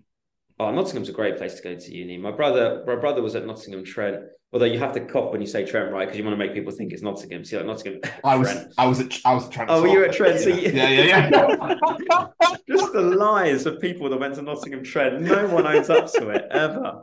What a, I feel so bad for you know that I loved it. university. I loved it there. It was great. It's a great city, incredible city. It's, I mean, Yeah. there's some area, there's some questionable places there, but it's still a great place. Did they City. call it? Did they call it Shottingham at one point? Was that, a, Yeah. was that real thing? Yeah, that's Yeah. why I remember. I remember walking out my halls once, and, and the police stopped me and went, "Sorry, where are you going? And why are you on your own?" I was like, "Well, I was going to the shop. It's there." yeah, can you go back inside, please? Uh, okay. Oh my god, it's um Nottingham. Yeah, Nottingham's a great place, but uni is what you make of it, and I think that it doesn't matter where you go. Like you can have the best time or the worst, and obviously, in it, I mean, you probably had this right. In your first year, there are people that just drop away that pull out in the within the first year. And I'm all, I'm sort of, at the time I was like, why are they not seeing what I'm seeing? Because I'm loving my life, going to writing class and film class, and you know, we're watching all these films and studying them and theatre, and I was just like, man, this is amazing. Like, this is incredible. But it is what you make of it. And and I was definitely someone who was known as I was definitely a big fish in a small pond, right? You know, I was one of the only ones. There's a few others who really took it seriously and wanted to actually make a career out of this. A lot of people chose creative arts because they had to go to uni and there was nothing else to choose. And it sounds like that kind of DOS subject that you just want to want to do. And um, I remember one girl, we were meant to be doing a show on a Tuesday night, and I'll never. It's a true story. And we are meant to, or rehearsals. We were meant to be doing something on a Tuesday night. This is for her degree. And she went to the lecturer and said, Can I miss it? Because I can't miss Holby City on a Tuesday. Can I go and watch it? And I was like, What? And I was just like, like honestly, like she literally refused to miss Holby City on a Tuesday. what? And I was like, mate, this is the show. Like Does an player exists. not in um no man, I'm old. Not in uh 2005, six, but um VHS existed. You could have pressed the, you know, when you had to press the play and the record button at the same Yeah. time. yeah. yeah. You know, and then you had to over like I used to like record episodes of Dream Team like that. I used to record Dream Team on Sky One and watch it, and then record Oh, the next week's over. Harchester United, great show, great show. Um, but um, um, Footballers' Wives had nothing on Dream Team, but that's a different conversation. Um, but uh, yeah, no, she wanted to watch Holby, so I definitely uh, made of it. But no, Portsmouth was amazing. It was just freezing, absolutely freezing. Yeah. Yeah, that French wind. That that's not a euphemism either. That French wind was coming in, big time, big time. But um, yeah, So before we talk about your work in talent management, I feel we should clarify for those who don't really know. What Yeah. exactly is the role of a talent agent? What sort of services do you provide? Sure. So, um, obviously, as we go on and digital, the digital world has come to it. You know, there are so many different areas of managing of talent. Right? It used to be, you know, predominantly actors, and now then TV presenters and radio presenters, and then you know you've got music and comedy, and now all of a sudden you've got content creators and influencers and podcast hosts, and every, like, lots of people have have agents, um, and uh, my job really, and the job of any talent agent and man, uh, or manager, is to represent their client and create opportunities for them. You know, it's it's a very creative and business job. You know, I'm there trying to create jobs for them. I'm there negotiating their deals to do the job. Um, hopefully, they'll have a publicist, but if they don't, we'll do a bit of that as well. Um, and also protect them. You know, I think that. Um, like any freelancer in any line of work, when you're dealing directly on something, you know, people can take liberties sometimes. And my job is there to make sure that they're treated right, things go swimmingly. Um, and ultimately, it's to progress their career, right? It's about the relationships that I have, the, the knowledge I have, the experience I have, the company, um, and representing talent who I believe in and I think are really talented. And I think that when I realized that I wasn't going to be talent myself, um, I I realized that I knew what talent was. I knew I had a. You have to have a clear. You have to have a clear taste as to who you think is talented, and and go out and try and sign them. So um, yeah, it's a really full on job. Every day is different. You never know who you want to approach and who approaches you. Um, obviously, you're there. One minute you're negotiating a deal, next minute you're pulling them out. something. Next minute you're doing the PR with that newspaper. Next minute you've got a call from the Sun newspaper because your client's been in trouble. Next minute you're going to their opening night or you're going onto a set to watch them film something. So it's a very um, it's obviously depending on who you represent. It can be obviously quite a glamorous experience. You know, I you know I I'm very fortunate. I get to go to the BAFTAs, I get to go to the NTAs, I get to go to the Olivier's, I get to go to LA, I get to do all of that. But I do spend the majority of my day at my desk in the office on emails, you know, sending hundreds back and forth on the phone. Um, and it's a very 24 7 job. It is not a nine to six job. You know, I'll get calls at midnight, I'll get calls on the weekend. That's just the nature of the beast. And the thing is about talent management is that it is a team and it is a collaboration between you and your client. But at the end of the day, if you can't meet their needs, it is still show business. It's not show friends. You know, if you can't meet their needs, then you know they'll probably try and find somebody that can. Um, so you know, you have to. If they're running at 100 miles an hour, you've got to run at 150. That's just the way it goes. So, um, there's no degree for it, and there's no um, you know, a lot of people get into it because they they are ex performers or um, you know they've been in media maybe in some other way or in PR in some other way. But it's a very um, it's a cool gig if you have the right clients. If you don't have clients that are very are wanted, right, it can be quite a tough gig as well because you're only making a percentage of what they make, and if they're not making anything, then obviously it's a tough spot to be in which is why COVID was tough for us because you know none of our clients in our acting division were making any money, and therefore we don't make any money. It's as simple as that. Mm. Um, so um, yeah, it's a it's a lot of fun, but it's definitely not entourage as as a lot of people hope it is. There's not as many pool parties, um, you know, um, but it's it's not too dissimilar, realistically. No, you're gonna have to count me out the nights. I'm not interested just not joking. Um, so, how did you then transition from theatre producing to talent agency? What made you want to make the jump? Um, what was I doing? I, you know what? I've done a few. It's all right when you work for production company, big, powerful production companies, because you know they've got the money, they can pay you. But I, I was starting to do some shows freelance with some other producing friends, and we made a show. We did a show called uh, Well, which is really hard to say in an Essex accent. Well, uh, W E L L. Well, um, which was an American play that was brought over, and we had the opportunity to do it in a very small theatre near Trafalgar Square, hundred seats, um, and it was quite a small little play as well. It was all set in the same set. It wasn't, you know, it was four, a cast of like four or five. We had the brilliant Natalie Casey from Two Pints of Lager and a Packet of Crisps in the lead role. We had Oliver Chris, who's been on to do some amazing things as well.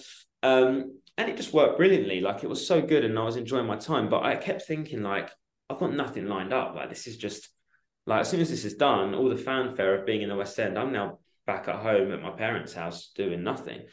And then we got given the opportunity to do it for a month in a much bigger theatre, one of the main theatres in the West End, the, the Apollo, which is like a probably an 800 seat, 900 seat theatre. Same thing. And it just didn't work. It just was, it was a great education of like, not every play works in every venue, if that makes sense.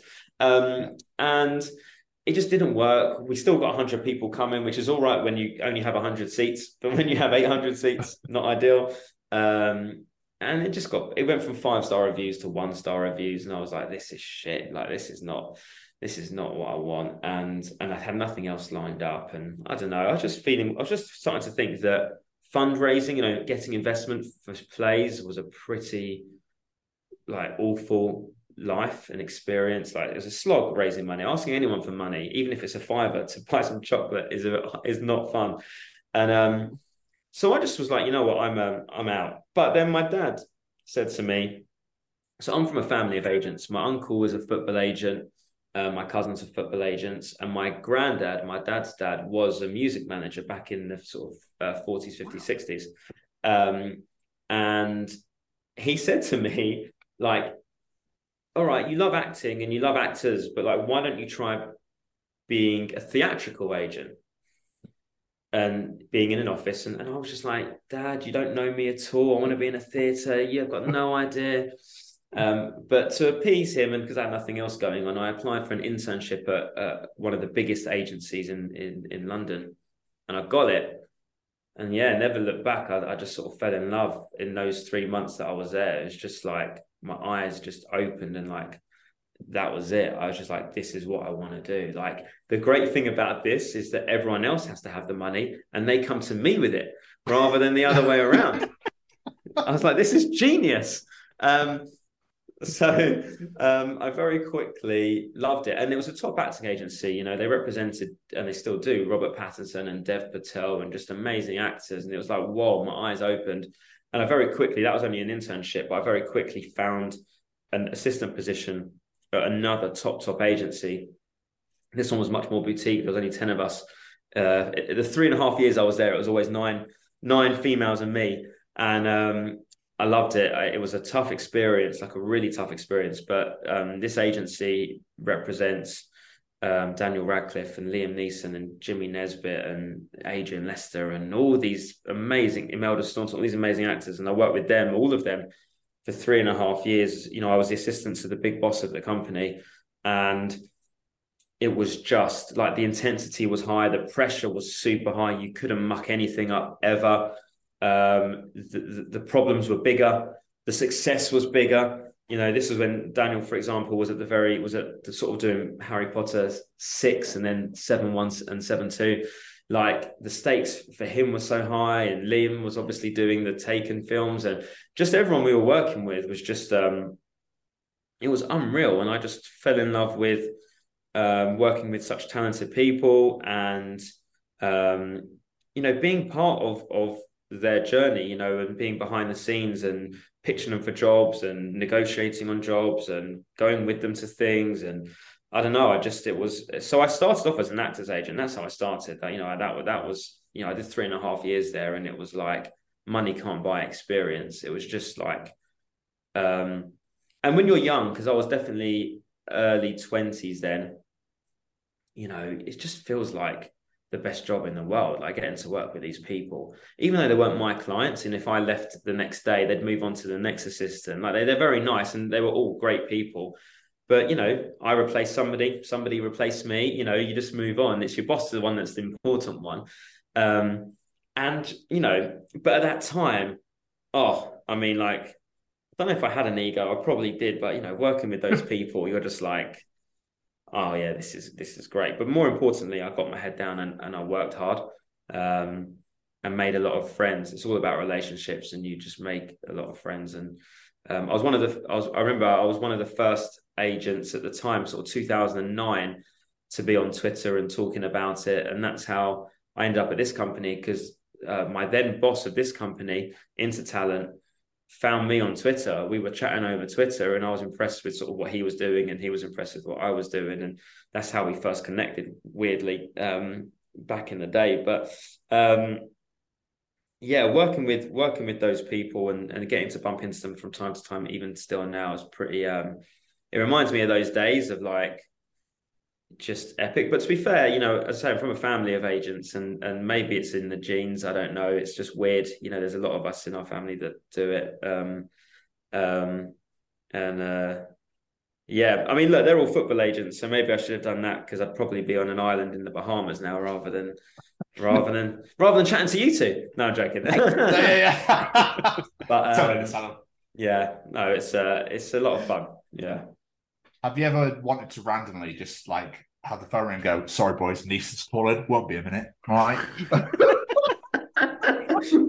uh, haven't done that. Do you know what? It's um, I don't know. Now you try and to be fair, when I was in my in my early twenties, I probably wouldn't have I wouldn't have told everyone who listened to me that I was working with those guys. But now, where I'm at now, uh, you know, I always say the word client. I never say the names, and like you have, Yeah. you know, you, you kind of just grow up. Love it. Um, But uh, yeah, who can blame you at that age being very? But I think um, it was hard because it was a bit dog eat dog. Like as I say, like working with those people, they were great. But when you work with like top production companies and top studios or channels, or and my boss is one of my boss at that time, and she still is one of the biggest agents in the UK, bar none. You know, and cool, you have to like yeah, you can't if you're given a task or you're in charge of something, you better see it through. It's not um it wasn't a fun experience when I got things wrong, put it that way. Um but um it was quite tough. It was quite tough and you know, but you you know, I guess whenever you leave any job, you sort of take the things you want to take into the next job and you obviously go, you know what, I'd never do that in my when I'm in that position. Um and uh yeah but no it was pretty it was pretty um and then you know my dad ultimately did know right? And that's exactly what i fell into. And i just love the whole the fact that it's so creative but also it's very entrepreneurial. Hmm. you know it's a nice mix So obviously, you're saying you met your current boss on Twitter and moved up. But what made you want to make that move in the first place? Was it the pressure from the other job, or something completely different? Um, do you know what You- a bit a little bit a little bit i would say was i was not enjoying it as much um i was definitely starting to get the sunday dreads you know you, you don't want to you're thinking oh god um and he used to have to read like three scripts every weekend, and that was oh god, that was tough. And then you have to by Monday morning, you have to do a breakdown of each script, every character, the synopsis, who we think we might have for it, you know, who's casting it. And um, three of them, you know, reading this hundred page, you know, three hundred pages on a weekend. Like it was intense. Um, and you know, so I was starting to fall out of love with being there, albeit I still love the job. Um, but it was tough. You know what? When I'm, you know, coming to, it wasn't called, we weren't called InterTalent at the time, we had a different name, but coming to this company, um, my then boss, it took three attempts to lure me over because I wanted to come because they were, they were big in unscripted, as we call it, but but sort of on the rise in scripted. So nowhere near the kind of clients that I've been working with at my last place. But I like the fact that that I could have a say and I'd be a bigger cog in a smaller wheel, I guess, and actually make an impact. I think one of the things that I found difficult at my last place was ultimately my boss is the ruler of the kingdom. They're her clients. I could see a few prom- people being promoted, but they were still being acting like their assistants. And I just thought, you know what? If I stay here, I'll, I'll keep waving everyone else's flag. I never wave my own flag. And um, I just thought now's the time. But it took three times because leaving that big of a company and leaving those clients that I were assisting on, you know, it's very difficult to do.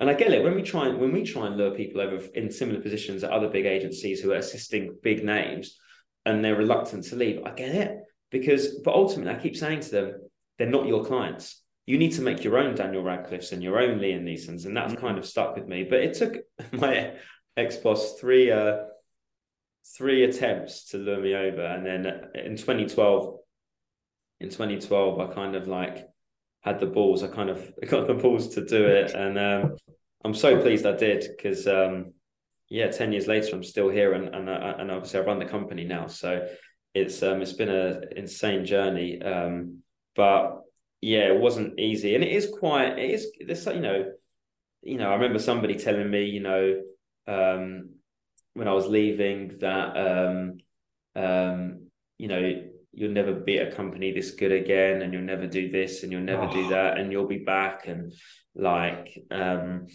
you know all that stuff and it just you know horrible isn't it like you just it's but um yeah pleased I did it and uh and to come over to here for sure and then obviously made the youngest managing director in the 30 year history um after yeah. after eight years so it's basically like yeah. a big I do like to I do like to remind my chairman that I was five when he started the company. That doesn't go down well ever. Um, but um, no, I so I started at InterTalent.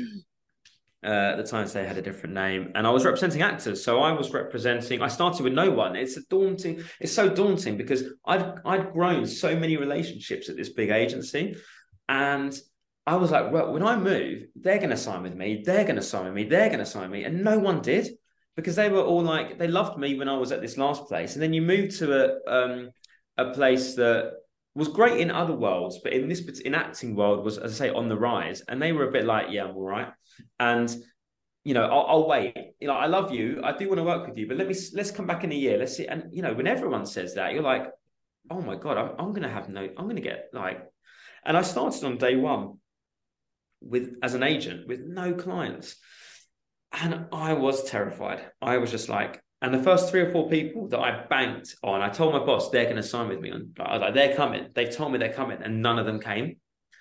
And and they were all like, you know, um, they were all um, flighty, right? They were like, yeah, yeah, yeah, and they never came. And I was just like, I can be the best negotiator of all time, but if I'm negotiating absolutely nothing, what what is it all for? So um, yeah, the first few weeks, I was scared, really scared. Um, but then the first one joins, um, and weirdly, she joined from the company I interned out, interned at, oh, you know, back at the beginning, and I was like, oh yes, one, one, and then I inherited a few people, and I was like, great, and and then I just had to basically build. But I had a client list that ranged from Shakespearean actors at the RSC to Vinnie Jones, who I still look after now. And, you know, that first year I was definitely a loss making exercise, like a hundred percent. Like that first year, I thought, you know, if I'm not being made redundant now, I'm being made redundant pretty soon after this because I think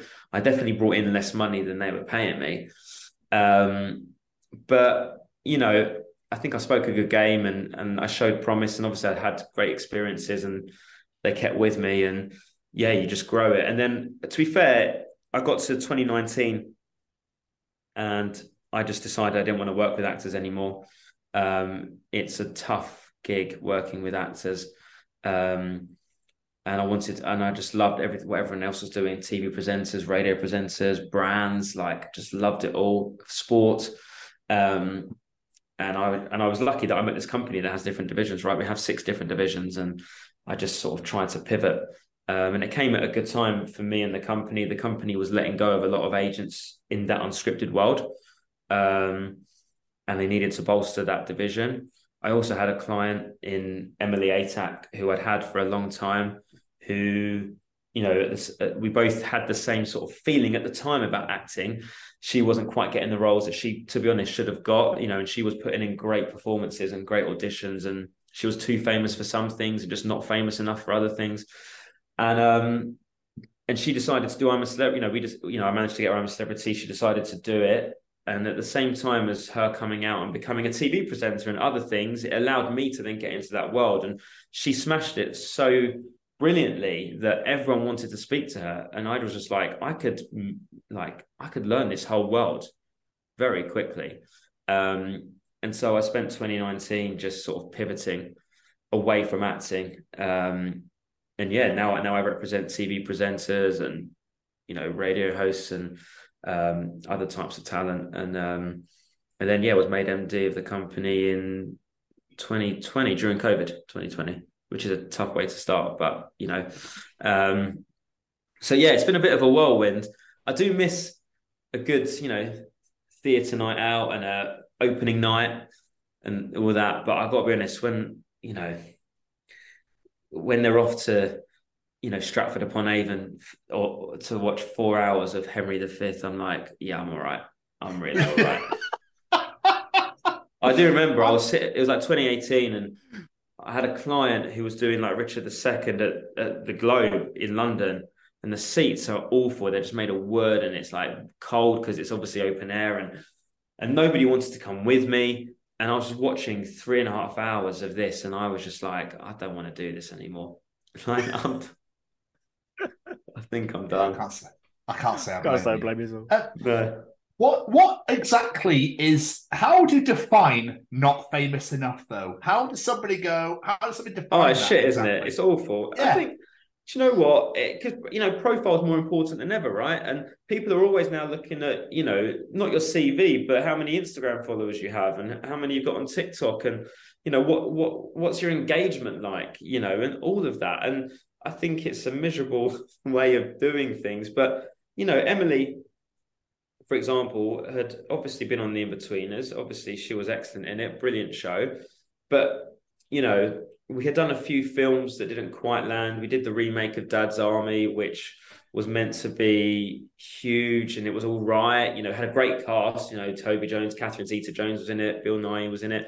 And then we did a Disney film with Jennifer Saunders and and you know, some people felt that the girl from the Inbetweeners was exactly what we wanted, and a lot of people think that the girl from Inbetweeners isn't enough of what we wanted. And sadly, it wasn't about how good an actress she is because she is, and it wasn't about it wasn't about the CV, which was amazing. It was just about you know we're going to get on the Daily Mail online. I guess it's kind of it. It's really difficult.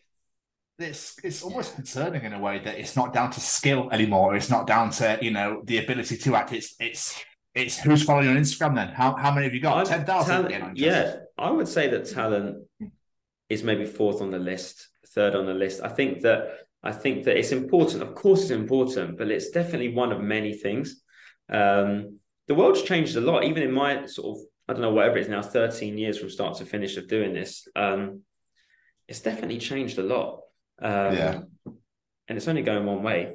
But um, yeah, especially you know now we've got the streamers, and now we've got obviously everything's online, and you know the way that social media is like you know, all these people that make so much money, and I really can't tell you what their talent is. And I think that's one of our things. You know, we've got this motto uh, called, which is transforming careers for exceptional talent. And we all, whenever we think about a new client, I know exceptional talent feels quite a dramatic way of saying it, but like they have to be talented if they join us. I don't care what the talent is. I don't care if it's that they're a great Shakespearean actor or they're just a brilliant athlete or like Stu, you know, Stu is a fantastic wrestler with a great personality and great charisma on um you know on the mic and he's we've hosted a few things now. You know, I don't care what it is. It's just about the talent. Um and you know, we have a lot of great development clients who have come through the ranks, you know, you know, the Steven Bartlett's, the Chelsea Grimeses of this world they're talented people. Um, but I do scratch my head when I see people getting this and that, and I sort of look and just go, I don't get it. I just don't yeah. get it. But you know, we have to have such young people in our office because even our staff who are in their mid twenties are too old for the things that the seventeen year olds are loving. so our head of our head of esports at the, last year um, at the time was nineteen, right? And um, you know, he said to me that he'd been working in esports for years. I was like, when did you start working in esports? He was like 12. What? Like, what the hell? Hey? What the hell? I could be your dad. like, what the fuck? When I was, I was too busy playing Nintendo and just being an idiot. Yeah. I'm not thinking 12. career choices. 12. Um, so by the time he got to 19, he's like the Don. I mean, you know, he's like, um, he was running our esports uh, division three, and he's now gone off to do something else. But like, yeah, and and fair play then. yeah, like it's mad. Um, and even at 36, I feel like I'm keeping trying to keep hold of what's you know of what's happening. Yeah, we're, um, we're, we're, we're all the same age here, so I think we're all. it's getting to that point now where when when kids say words and you go, I have no idea what you just yeah. said to me. You know you've gone past school. Yeah. You're now like the the parent side where you know parents aren't cool anymore. I don't I don't know about you, but the, the main podcasts I listen to outside of worky ones and obviously true crime ones because we're all in those, right? The ones that I the ones that I'm, I listen to are the nostalgia ones, like you know, like everything about the '90s. I'm in, right? I'm like one of four people that I definitely think four people that listen to this Mighty Ducks podcast, right? Uh, don't ask me why. It just makes me think of my youth. And I definitely, there's definitely more people hosting it than there are listening to it, I would say. Um, and I, I, you know, I just, all of that stuff, like, you know, you know, there's um that amazing football podcast, Quickly Kevin, that's all about 90s football. And, you know, I, I, I love nostalgia but I'm like, when I say things in the office, like when I said earlier about pressing play and record at the same time yeah. to record something, or you do that when you want to record a song off the radio on the cassette, like people are just looking at me in this office like I'm an idiot. Like genuinely, it's mad. it's mad. But that doesn't feel like that long ago. No. No, it really doesn't. Do you remember we had to rewind film? Yeah. And do you remember in the VHSs? Do you remember the VHSs where there was that little square bit at the front where if you took it out, you could never record over it? Yes. Yeah. it was there for life. or you could sellotape a tape, a bit of paper over it and you could record over things. Really? Yeah. Oh, Jamie, where are you? It's 15 Cheapskate. Cheapskate. Birmingham, that's where I was. no. The problem is I should have kept them because all these people are like selling them, aren't they? For like proper like original Nintendos and stuff, like the SNES. It's nuts. Yeah. It's mad. I did just want to go quickly back to something you said earlier when we were talking about Emily, because mm. I wonder this every single year. How on earth does a talent agent sell someone on going into that jungle? Like, what? S- go in, to the show. Go in here. them? Sell it to them. Like, hey, I've got this great opportunity. You can go in a jungle, uh, yeah. live in squalor, and eat animal testicles. How do you fa- how do you fancy doing that? Um, I, you know what? I've had, I think, 10 clients do I'm a Celebrity. It's kind of my show. And um, it's, um, and last year I had uh, Boy George and Scarlette Douglas do it. The year before I had Naughty Boy. Arlene Phillips also did it. Um, Emily, Jacqueline Jossa. We've had a Georgie Porter. We've had a few, we've had a few do this. you know what? For me, it's the biggest show on UK TV, bar none. Um, outside of things like sport and stuff like that. But it's the biggest show on television, and I think it's the number one show to change a career overnight. Put it that way. Mm. I think Strictly has the ability to do it, of course. Outside of that, I'm not sure what else does, but I'm a celebrity. If you play it right and you come across well, you literally have the ability to come out and just rocket fuel your career. Emily did it. Jacqueline's done it. Joel Dommett did it. You know, um, uh, God, Adam Thomas did it. Obviously, Stacey Solomon, Scarlett Moffatt is one of my clients. Did it. You know, when you get it right, Roman Kemp, it just works. And I think that um, it's not really a hard sell. You know, yeah, if somebody doesn't want to fly 24 hours or doesn't want to be on the top of a building or eat kangaroo testicles, then yeah, you need to have that conversation. But um, realistically, everyone wants to do it, and only what 11 or 12 get to do it every year. And you know, it's not even the money you'll make if you do if, if it goes well, you'll make infinitely more money than you ever would actually doing that show. Um, and it's just yeah, it's it's just um, one of those shows that can change your career overnight. Um, and and it's really good. Like you said, Ant and Dec are the best for a reason, and it's really good. Um, but no, I think I think for me, you have to be on the same wavelength. Just speaking more specifically about an agent and a client relationship, you've got to be on the same wavelength. You know, you're, you're not going to be able to represent somebody if you disagree with where you should be going or what kind of show you should be doing. So if I'm if I've got interest from I'm a celebrity about a client, I'm only discussing them on the basis that I think that they will want to do it. You know, Mm. nine times out of ten, you should be on the same wavelength. Every now and then, yeah, maybe something will come along that you don't think is right and your client does, or vice versa. But um, you know, my day is spent, you know, really, you know, we have it's a selling job, right? We sell. Some people sell chairs, some people sell tables. I sell other people, and you know, a, and and it sounds, you know, and and and we have buyers, and our buyers are Disney, and it's ITV, and it's BBC, and it's TikTok, and it's brands, and you know, or or big podcasts or radio stations. Like we sell our talent, we have to know who the buyers are. We have to agree who the buyers should be. We have to have a short term plan, a long term plan, and we have to go out there and make it happen. And and you know what's exciting is is having versatile clients. If you have clients all in the same world, yeah, you might become the king or queen of that world, but I don't know. It, it gets a bit samey. I love the fact that I have documentary filmmakers, I have entertainment stars, I have people on radio, I have WW wrestlers, I have every, you know, and and really exciting up and comers who are yet to really cement where they sit in this industry. Um, but it's pretty cool when you've been working on something that you've really been involved in from the very get go. Maybe sometimes it's been my idea, my client's idea, but we've worked it, and you, and it comes to fruition, and then the world gets to see it um, and then slag it off. But no, the world gets to see it, and um, that's pretty cool. Like you're making an impact on their lives, and you're making an impact on culture in this country. You know, creating ideas that end up on the BBC. That's pretty cool. So, you know, and then yeah, that people might love it, people might slag it off, might get good ratings, might not. But that's kind of out of your control. You just have to try and pick the best jobs for your clients with them, and you won't always get it right, but if you've gone into it for the right reason, it's not just a money job or whatever, then you won't have any regrets, even if it doesn't rate particularly well. Um, but these are the things that we all think about outside of you guys and anyone else watching TV shows is, is how is it rating? What's it up against? Who's watching it on iPlayer or whatever streamer it might be?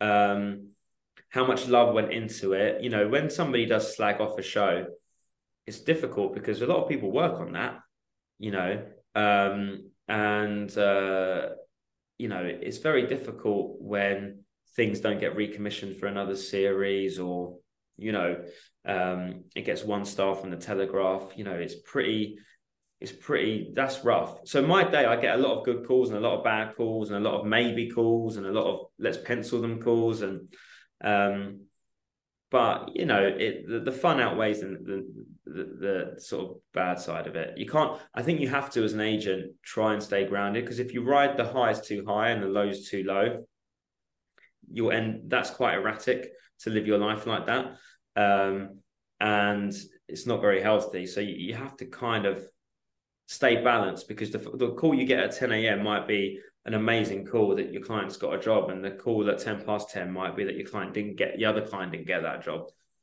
So you have to sort of keep yourself a bit balanced because it can be quite a roller coaster of emotions day to day. Um, you know, my client might, you know, I might have a, a, client leave me and I might sign a new client. Like it's just a very, um, it's very unstable at times. So you have to keep yourself quite grounded. Um, you, you never know what's going to happen in your day.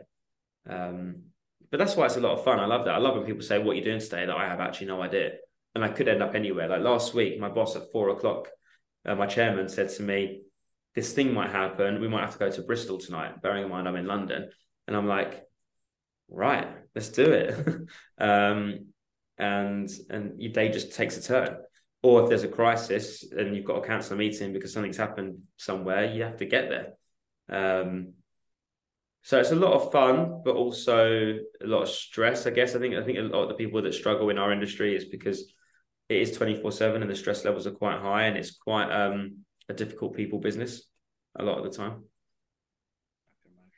I'm I'm very conscious of time, so we'll start wrapping up shortly. But I did want to say, you know, like from what you're saying, what you do is absolutely incredible. Like you, you're basically helping people achieve their dreams, and that is phenomenal. And I don't think that can go understated. And it's why we like talking to people who work in the background. You, like I said, whenever I have clients that are moaning at something, can I put them on the phone to you and just can you just tell them that I'm a, I'm doing that? that Alex is a dream maker, and you should just be happy nonetheless. Yes. we'll have it as your like little voicemail thing. Just yeah, thank you. it is pretty. It is pretty cool. Yeah. It's awesome. Mr. Stevens, do you have any more questions for our wonderful guest?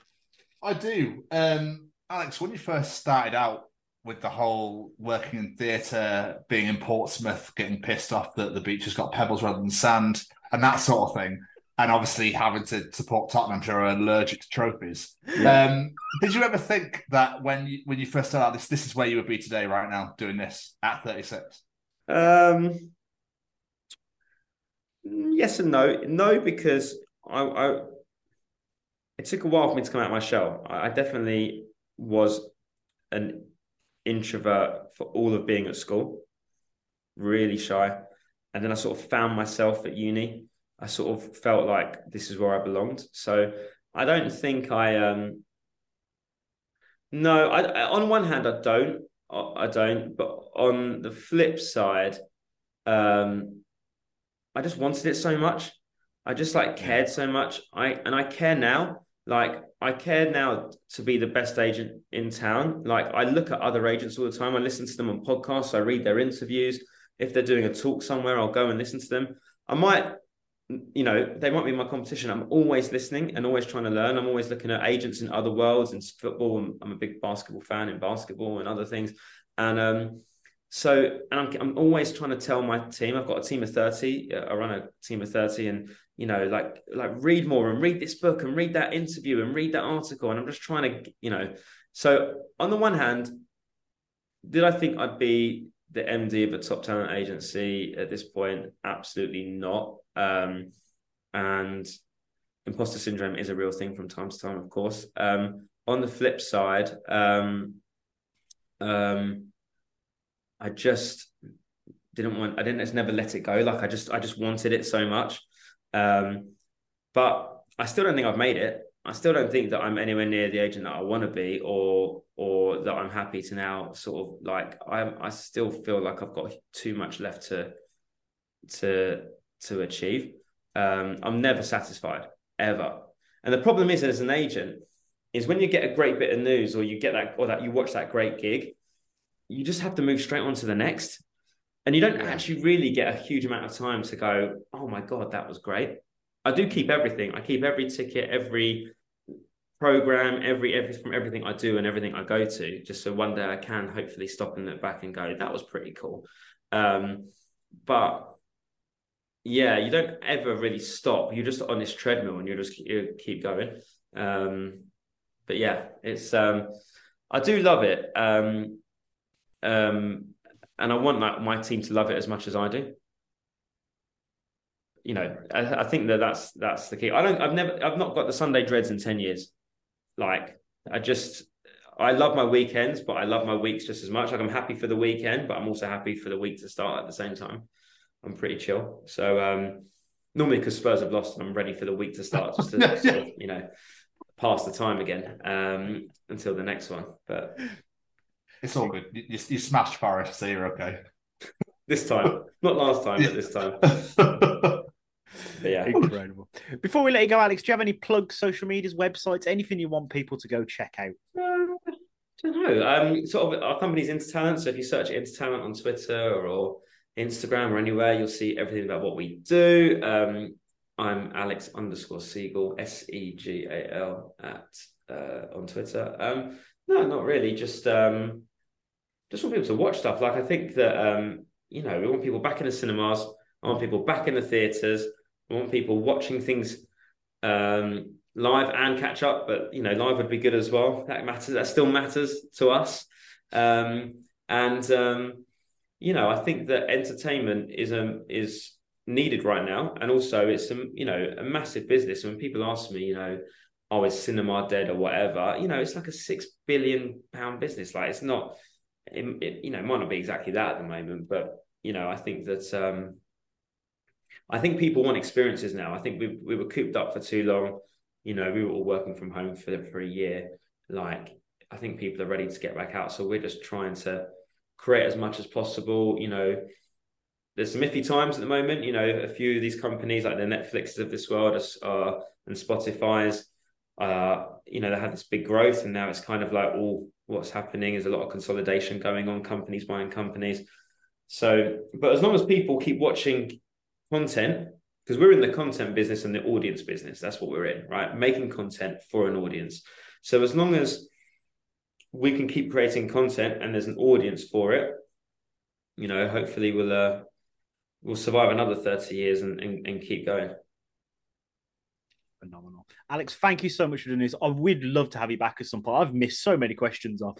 So we would definitely love to have you back on and do this again. pleasure, point. pleasure. No, listen, anytime, guys. Congratulations. And uh, and you know what? Listen, having a podcast that needs consistency is a hard thing. You know, I have so many clients that have podcasts, and when they've done three or four, they start getting lax on when they're doing them. And you know, you're not going to thrive unless you have consistency, right? And um, when did you guys start the pod? 2019. 2019. So you went through COVID. Yep. How we did. We started. We started interviewing in. We didn't interview originally. We just did a stupid little 15 minute thing, and then we started interviewing in COVID, April 2020. Uh, but luckily, everyone was at home, so it kind of helped. We've got nothing else to do. Let's do a podcast, except for you know, your my one hour of walking a day um, and and crossing the street when one person was coming towards you. You know, all, all of that. Um, do you remember the first time you went out in the street during COVID and saw the first other person, and just how scared you were yeah. of that person? so bad to it now. That you ran to the other side of the road. I'll still, I'll still never get over. Around. I'll still never get over having to queue for almost an hour and a half just to go into Sainsbury's to get a few basics. Oh. That I used to, yeah, I used to get so annoyed. I used to see people standing not two meters apart from another person, but they were apart. So they thought they were two meters, and you're like, they're clearly not two meters. That's at least a meter and a bit. Um, you know, they're all going to die. Um, it was just like one of you know, such a terrifying time. But uh, yeah, great time to start a podcast, though. I have to be honest with you. It really was. Yeah, it worked, worked brilliantly. but congratulations, guys, because you know, 2023, and you're still rocking and rolling. So, um, oh you know. But tell me, tell me very quickly about about the charity and the foundation. So the Sophie Lancaster Foundation was yeah. based in 2007. There was a goth girl and her boyfriend were walking through a park in Lancashire, and they were basically attacked and killed because they were goths. That was literally that was literally the reason. Nothing more, mm. nothing less than that. So basically, the Sophie Foundation was set up by her family and they had the tagline stamp out prejudice, hatred, and intolerance everywhere. And it's basically raising that awareness because goth kids, emo kids, alternative kids are targeted and they're bullied and they're beaten for that. That's literally it. I went through it when I was younger. Tom went through it as well. So mm. the whole plan is to try and get that alternative subculture classed as a hate crime because it is. It is, yeah. And it's still today not been classed. The government just won't do it. So it's still just constantly getting that It's disgraceful. to try and get it made. Like Coronation Street recently had a storyline based on it, and it, it's still very prevalent today. But it's just yeah, it's just getting it to go, and we're not giving up. We're gonna we've been working with the foundation for a, a little while now, and yeah, we're just not giving up until we get it to happen because it's mm. we've we've spoken to people at music festivals, and they've said themselves, "Yep, I got attacked, I got bullied, I had fireworks thrown at me, everything just because of the way I was dressed." Literally that. Yeah, I mean, listen, listen, I, you guys doing that is amazing. It's disgraceful that that's the situation at the moment, and Yeah. I, I think sadly, from a lot of things we've obviously seen on the news in the last couple of years, it definitely sounds like it's getting a bit worse. We um, we uh, one of our amazing agents here, um, who's a director of our company, is is Brooke Kinsella, um, and you know Brooke's brother, Brooke used to be an actress, and her brother Ben was stabbed and killed many years ago, and and obviously she has the Ben Kinsella Trust um, which is incredible. And we're, we're sort of big supporters of that, you know, trying to stamp out knife crime. And I, I just don't know, you know, Brooke is the most amazing person and uh, an actress and agent now, and how she just gets up and, and cracks on with her day after that and, and going through that is is insane. And she, they have the most amazing um, exhibitions around London with these great actors where they bring school classes in and you're in a prison cell and you have actors who you know are playing the roles of people that have been sent to prison for knife crime and you know they're hoping to just you know help stamp it out and, and any of these sort of um senseless attacks. It's, it's unreal. And um uh listening to her talk about knife crime especially in london it just sounds like it's getting worse. Like all of these things it's just horrible. Um so listen fair play to you guys. And uh and uh yeah it's good to hear about the charity and the foundation. Yeah, it's it's it's like I say, it's it's disgusting. It still happens in this day and age. Mm. But as long as we've got people who support charities like that, hopefully one day. Yeah. Stamp it out. definitely. Definitely. Definitely anyway i hope that was all right Ab- It was absolutely incredible. beautiful. Cool. Alex, and I, you I'm so happy to come friend. on again. Not a problem. Sorry, I was. I've had four coffees today, so I was probably waffling half for that. But um, podcast, eh? We love it. We love it. Thank you so much for doing this. It really means well. I'm glad we finally got managed to get it done. Yeah. Do you know what? You asked me in August. I was in Edinburgh. Was it and August? then, Bloody hell. and then yeah, it was in August. I remember. And then um, it went on, and um, yeah, it went on from there, didn't it? And then yeah, it broke my fucking hip. That was fun. um, but um, it's difficult because when I'm in the office or when um, I'm at home, there's just no quiet. So you just have to like. I was like, if I do it late at night one day, then um, yeah. But um, I've got a meet. I've got a meeting tomorrow morning at seven in the morning. Hence why I was like, right, I better get home at good Yeah. time because I've got to be up at stupid o'clock. So Go home Yeah, and get no, some sleep, my friend. Thank you so much. Really thank you guys. it. Appreciate it. Take care, Alex. See you See soon. you my later, friend. Okay. Cheers. Bye. Bye bye. Like, what a far, absolutely fantastic. It's such a fascinating conversation. And also, he, he defended I'm a Celebrity in the most beautiful way. So I, I really, Good I show, really though. liked. Yeah. A great show. I just love the way he defended people going on that show because that is one show I was going, why the fuck would you want to do this? so fair play. I'd do it. Fair. Would you? Oh, fuck that. No, Oh, I actually would. Yeah, hell yeah, I'd do it. I would Nah. absolutely scream like a little bitch, but I'd do it. no, fuck that. You wouldn't get me on there. But no, Alex, absolutely amazing to talk to you. This was so much fun. And we definitely need to get you back on because my, I've still got so many questions from all the questions I wrote to ask still. Because, yeah, just incredible. Incredible. Absolutely. Alex, thank you so much again, my friend, for taking the time to chat to us. We really appreciate it. And we really hope that you guys enjoy listening to it as much as we did recording it. It's about getting into schools and talking to young people because, you know, I, I know that people can change.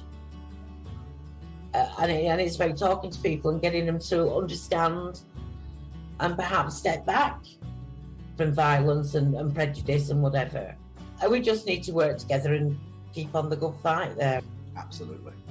Hey there, guys. We are ecstatically happy to announce that we are associated with the Sophie Lancaster Foundation. The times are changing, and with the unfortunate death of Sophie, those changes have made a massive impact for the future. If Sophie was with us still today, I can guarantee what you are doing will still be reaching so many lives of young teenagers, young adults, and those who wish to be as different as possible. So, thank you very much. To find out more about this incredible foundation and all the work they do, and more importantly, how you can help, head on over to www.sophielancasterfoundation.com.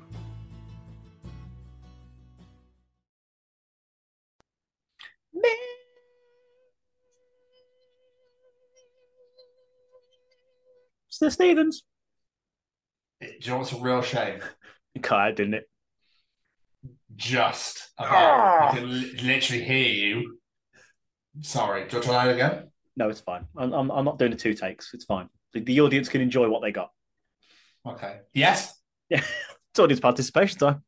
Yeah. Participate, bitch. Ladies and gentlemen, it's time to participate in Jamie's participation challenge.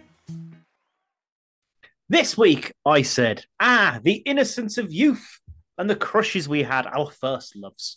But some of us, not as normal as the most. So this week, we ask, who were your bizarre childhood crushes?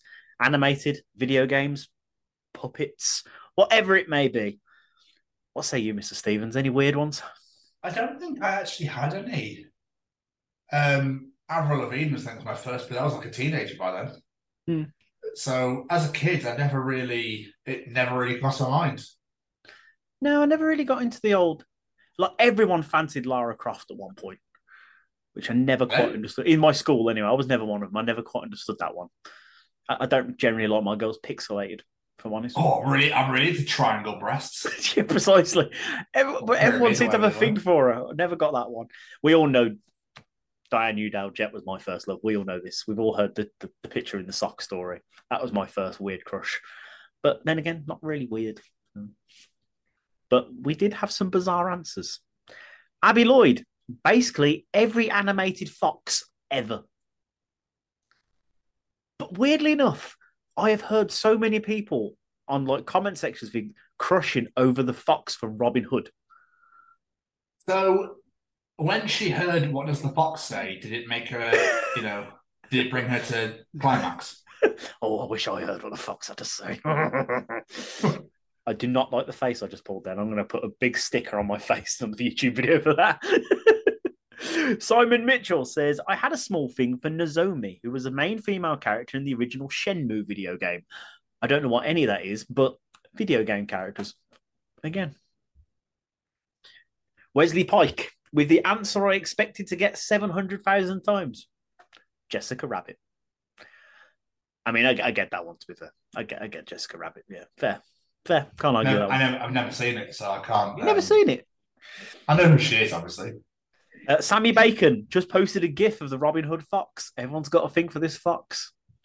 Don't know what it is, but people love this fox. Disney knew what they were doing. Laurie Jean says Beast from Beauty and the Beast, but only as a beast. He let me down as soon as he turned into a human.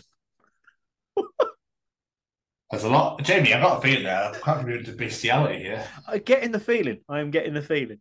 And she says also Wolf from Gladiators. So it wasn't just me that fancied a gladiator when we were a kid. Graham White says Launchpad McQuack from DuckTales. No, I don't know why. Okay. I mean, he was a pilot. Fair play. People have a thing for pilots. I get it. Saskia Turner Edwards, Bart Simpson.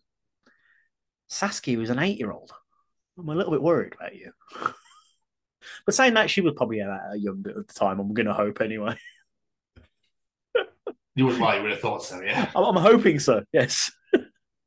Rebecca Cashman, Hexxus in Fern Gully. I can't remember Fern Gully. I've never seen it, so I can't. I can't indulge. Nathan Benham. I'm with you with this one, my friend. Cheetara from the Thundercats. Fuck yes. Again, now watched it. Ah, Dina Payne, David Attenborough. I mean, that Strong. voice, That's that strong, voice, yeah. that that's that's not weird now with that voice. Come on, Kirsty Darby was and still is Edward Scissorhands. I mean, Johnny Depp, isn't it? yeah, he's Johnny Depp, yeah, Yeah. but maybe not let him come anywhere near you with the uh, the hands. No. Yeah. The reverse X Men situation with Cyclops from earlier. Avoid the hands. Ollie Roylance, the purple cat from the Willy the Funk cartoon. What the fuck? It's weird. It's what we asked for. Riley Delve in an answer that really made me laugh. Billy Mitchell from EastEnders. As you do. As you do. Lucy Rowe, another one that really made me laugh. Alan Davies when he was in Jonathan Creek. Can't fucking stand the guy now though.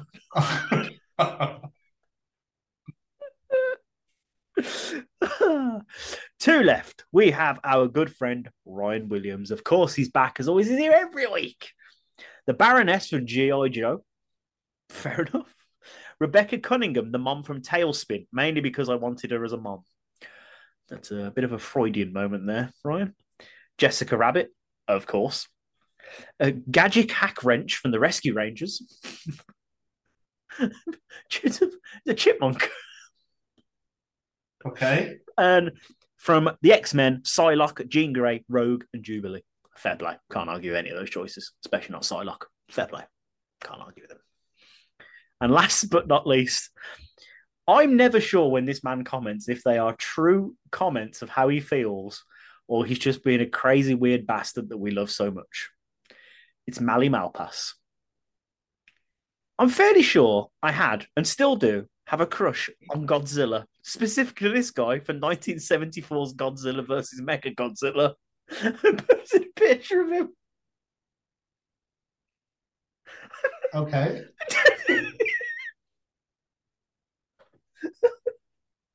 Can you put said picture up so we can observe? I will put said picture up. I was just like, what? Well, How do you you have a know, crush you, on Godzilla? you like what you like, don't you? I suppose if you're into being dominated, there ain't no one around better to dominate you than fucking Godzilla, mate. I hope he hasn't any reptiles. yeah, me actually. Yeah, good point. Stay away. But we uh, thank you everybody that participated in Jamie's challenges. We really appreciate everybody that gets involved. We love it. Um, and you can come and check out the other 78 editions of the Chronicles of Podcast, wherever you get your podcast from. You can find us on Spotify, Apple, Google, etc. and etc. We are fucking everywhere. This is what you need. Get the Chronicles of Podcast in your face. Um, you can also come and find us on YouTube at the Chronicles of Podcast. Make sure you hit the subscribe button. Thank you to everyone that has been doing it so far. We're almost at the big 200. Um, and you can uh, so subscribe to us, hit the bell to get notified of whenever a new video gets released, and comment, comment, comment.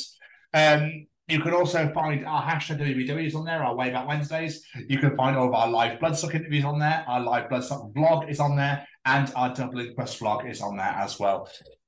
Uh, you can also find us on the old FaceCB Facebook at the Chronicles of Podcast. Make sure you hit that like button, share it everywhere, tell your mates about it, make sure everyone's following it. And whilst you're there, Jamie, um, where else could you find us? You can find us on the InterTalent website, looking at all the amazing people on there who you should go all follow and support one all their little business ventures. Absolutely. And whilst on the Twitter at TCO Pod. Whilst you're on InterTalent's website and on our Twitter, Jamie, where else could you find us? Looking across the ring at your opponent, going, "I see you, I see." You. Absolutely. And also on the Instagram at TCO Pod. You can also find us on LinkedIn at the Chronicles of Podcast. Come and connect with us on there. Would be graciously appreciated. We are on TikTok at the Chronicles of Podcast at TCO Pod. Come and find us on there. We're showing we're sharing loads of little clips of the shows and stuff from the week previous. Jamie's doing a bang up job of that. Um, and you can also come on down to our website at www.thechroniclesofpodcast.com.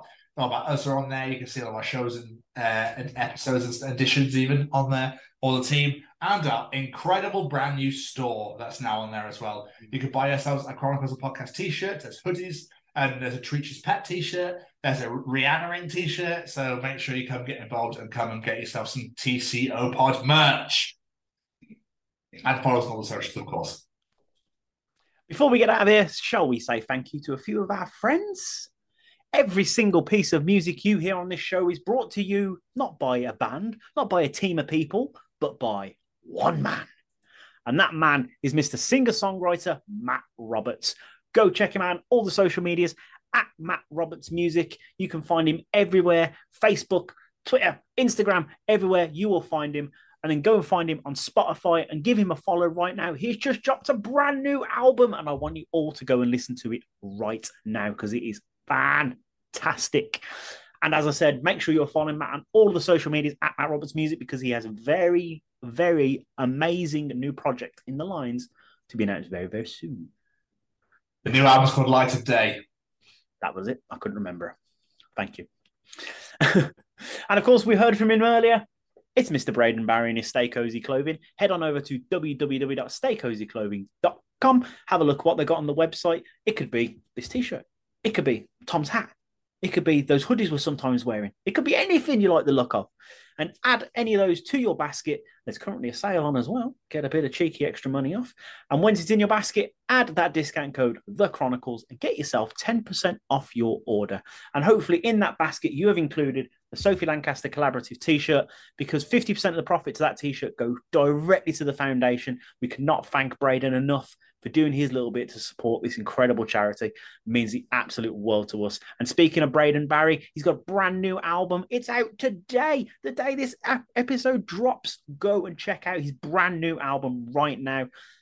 It's phenomenal. But could you expect anything less from Mr. Say We Could Fly? You can remind me of the album name, aren't you? Company for Roses. That's the one. There we are. Go check and see two brand new albums and a new edition of the show to check out. Is there a better way to spend a Friday? Spoiled. Spoiled for choice. But of course, while you're listening to those, you've got you do nothing else on your phone. So why not head over to support the Sophie Lancaster Foundation? They're stamping out prejudice, hatred, and intolerance everywhere, and that means everywhere. They've just posted on their social medias there is a charity concert being run in Canada this weekend. That is how far that message is being spread. It is absolutely incredible to see. And if you are over there in Canada, in the Toronto area, head on over.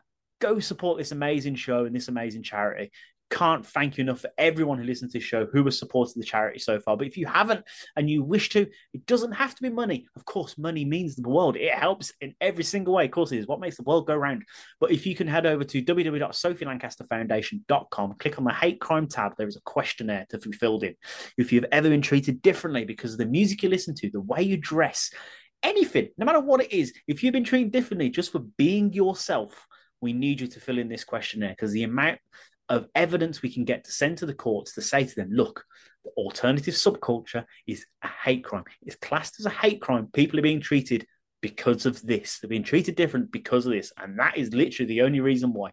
So let's put an end to this. Let's help achieve Sylvia's mission and put this to rest and get it put as a strand of the hate crime. We cannot wait to work with these guys over summer at the festivals, and we can't wait to announce what we're doing with them. We've got several things lined up. It's going to be an incredible year for the foundation. So please head on over to them, follow all the social medias, everything you can, and throw some support towards the foundation.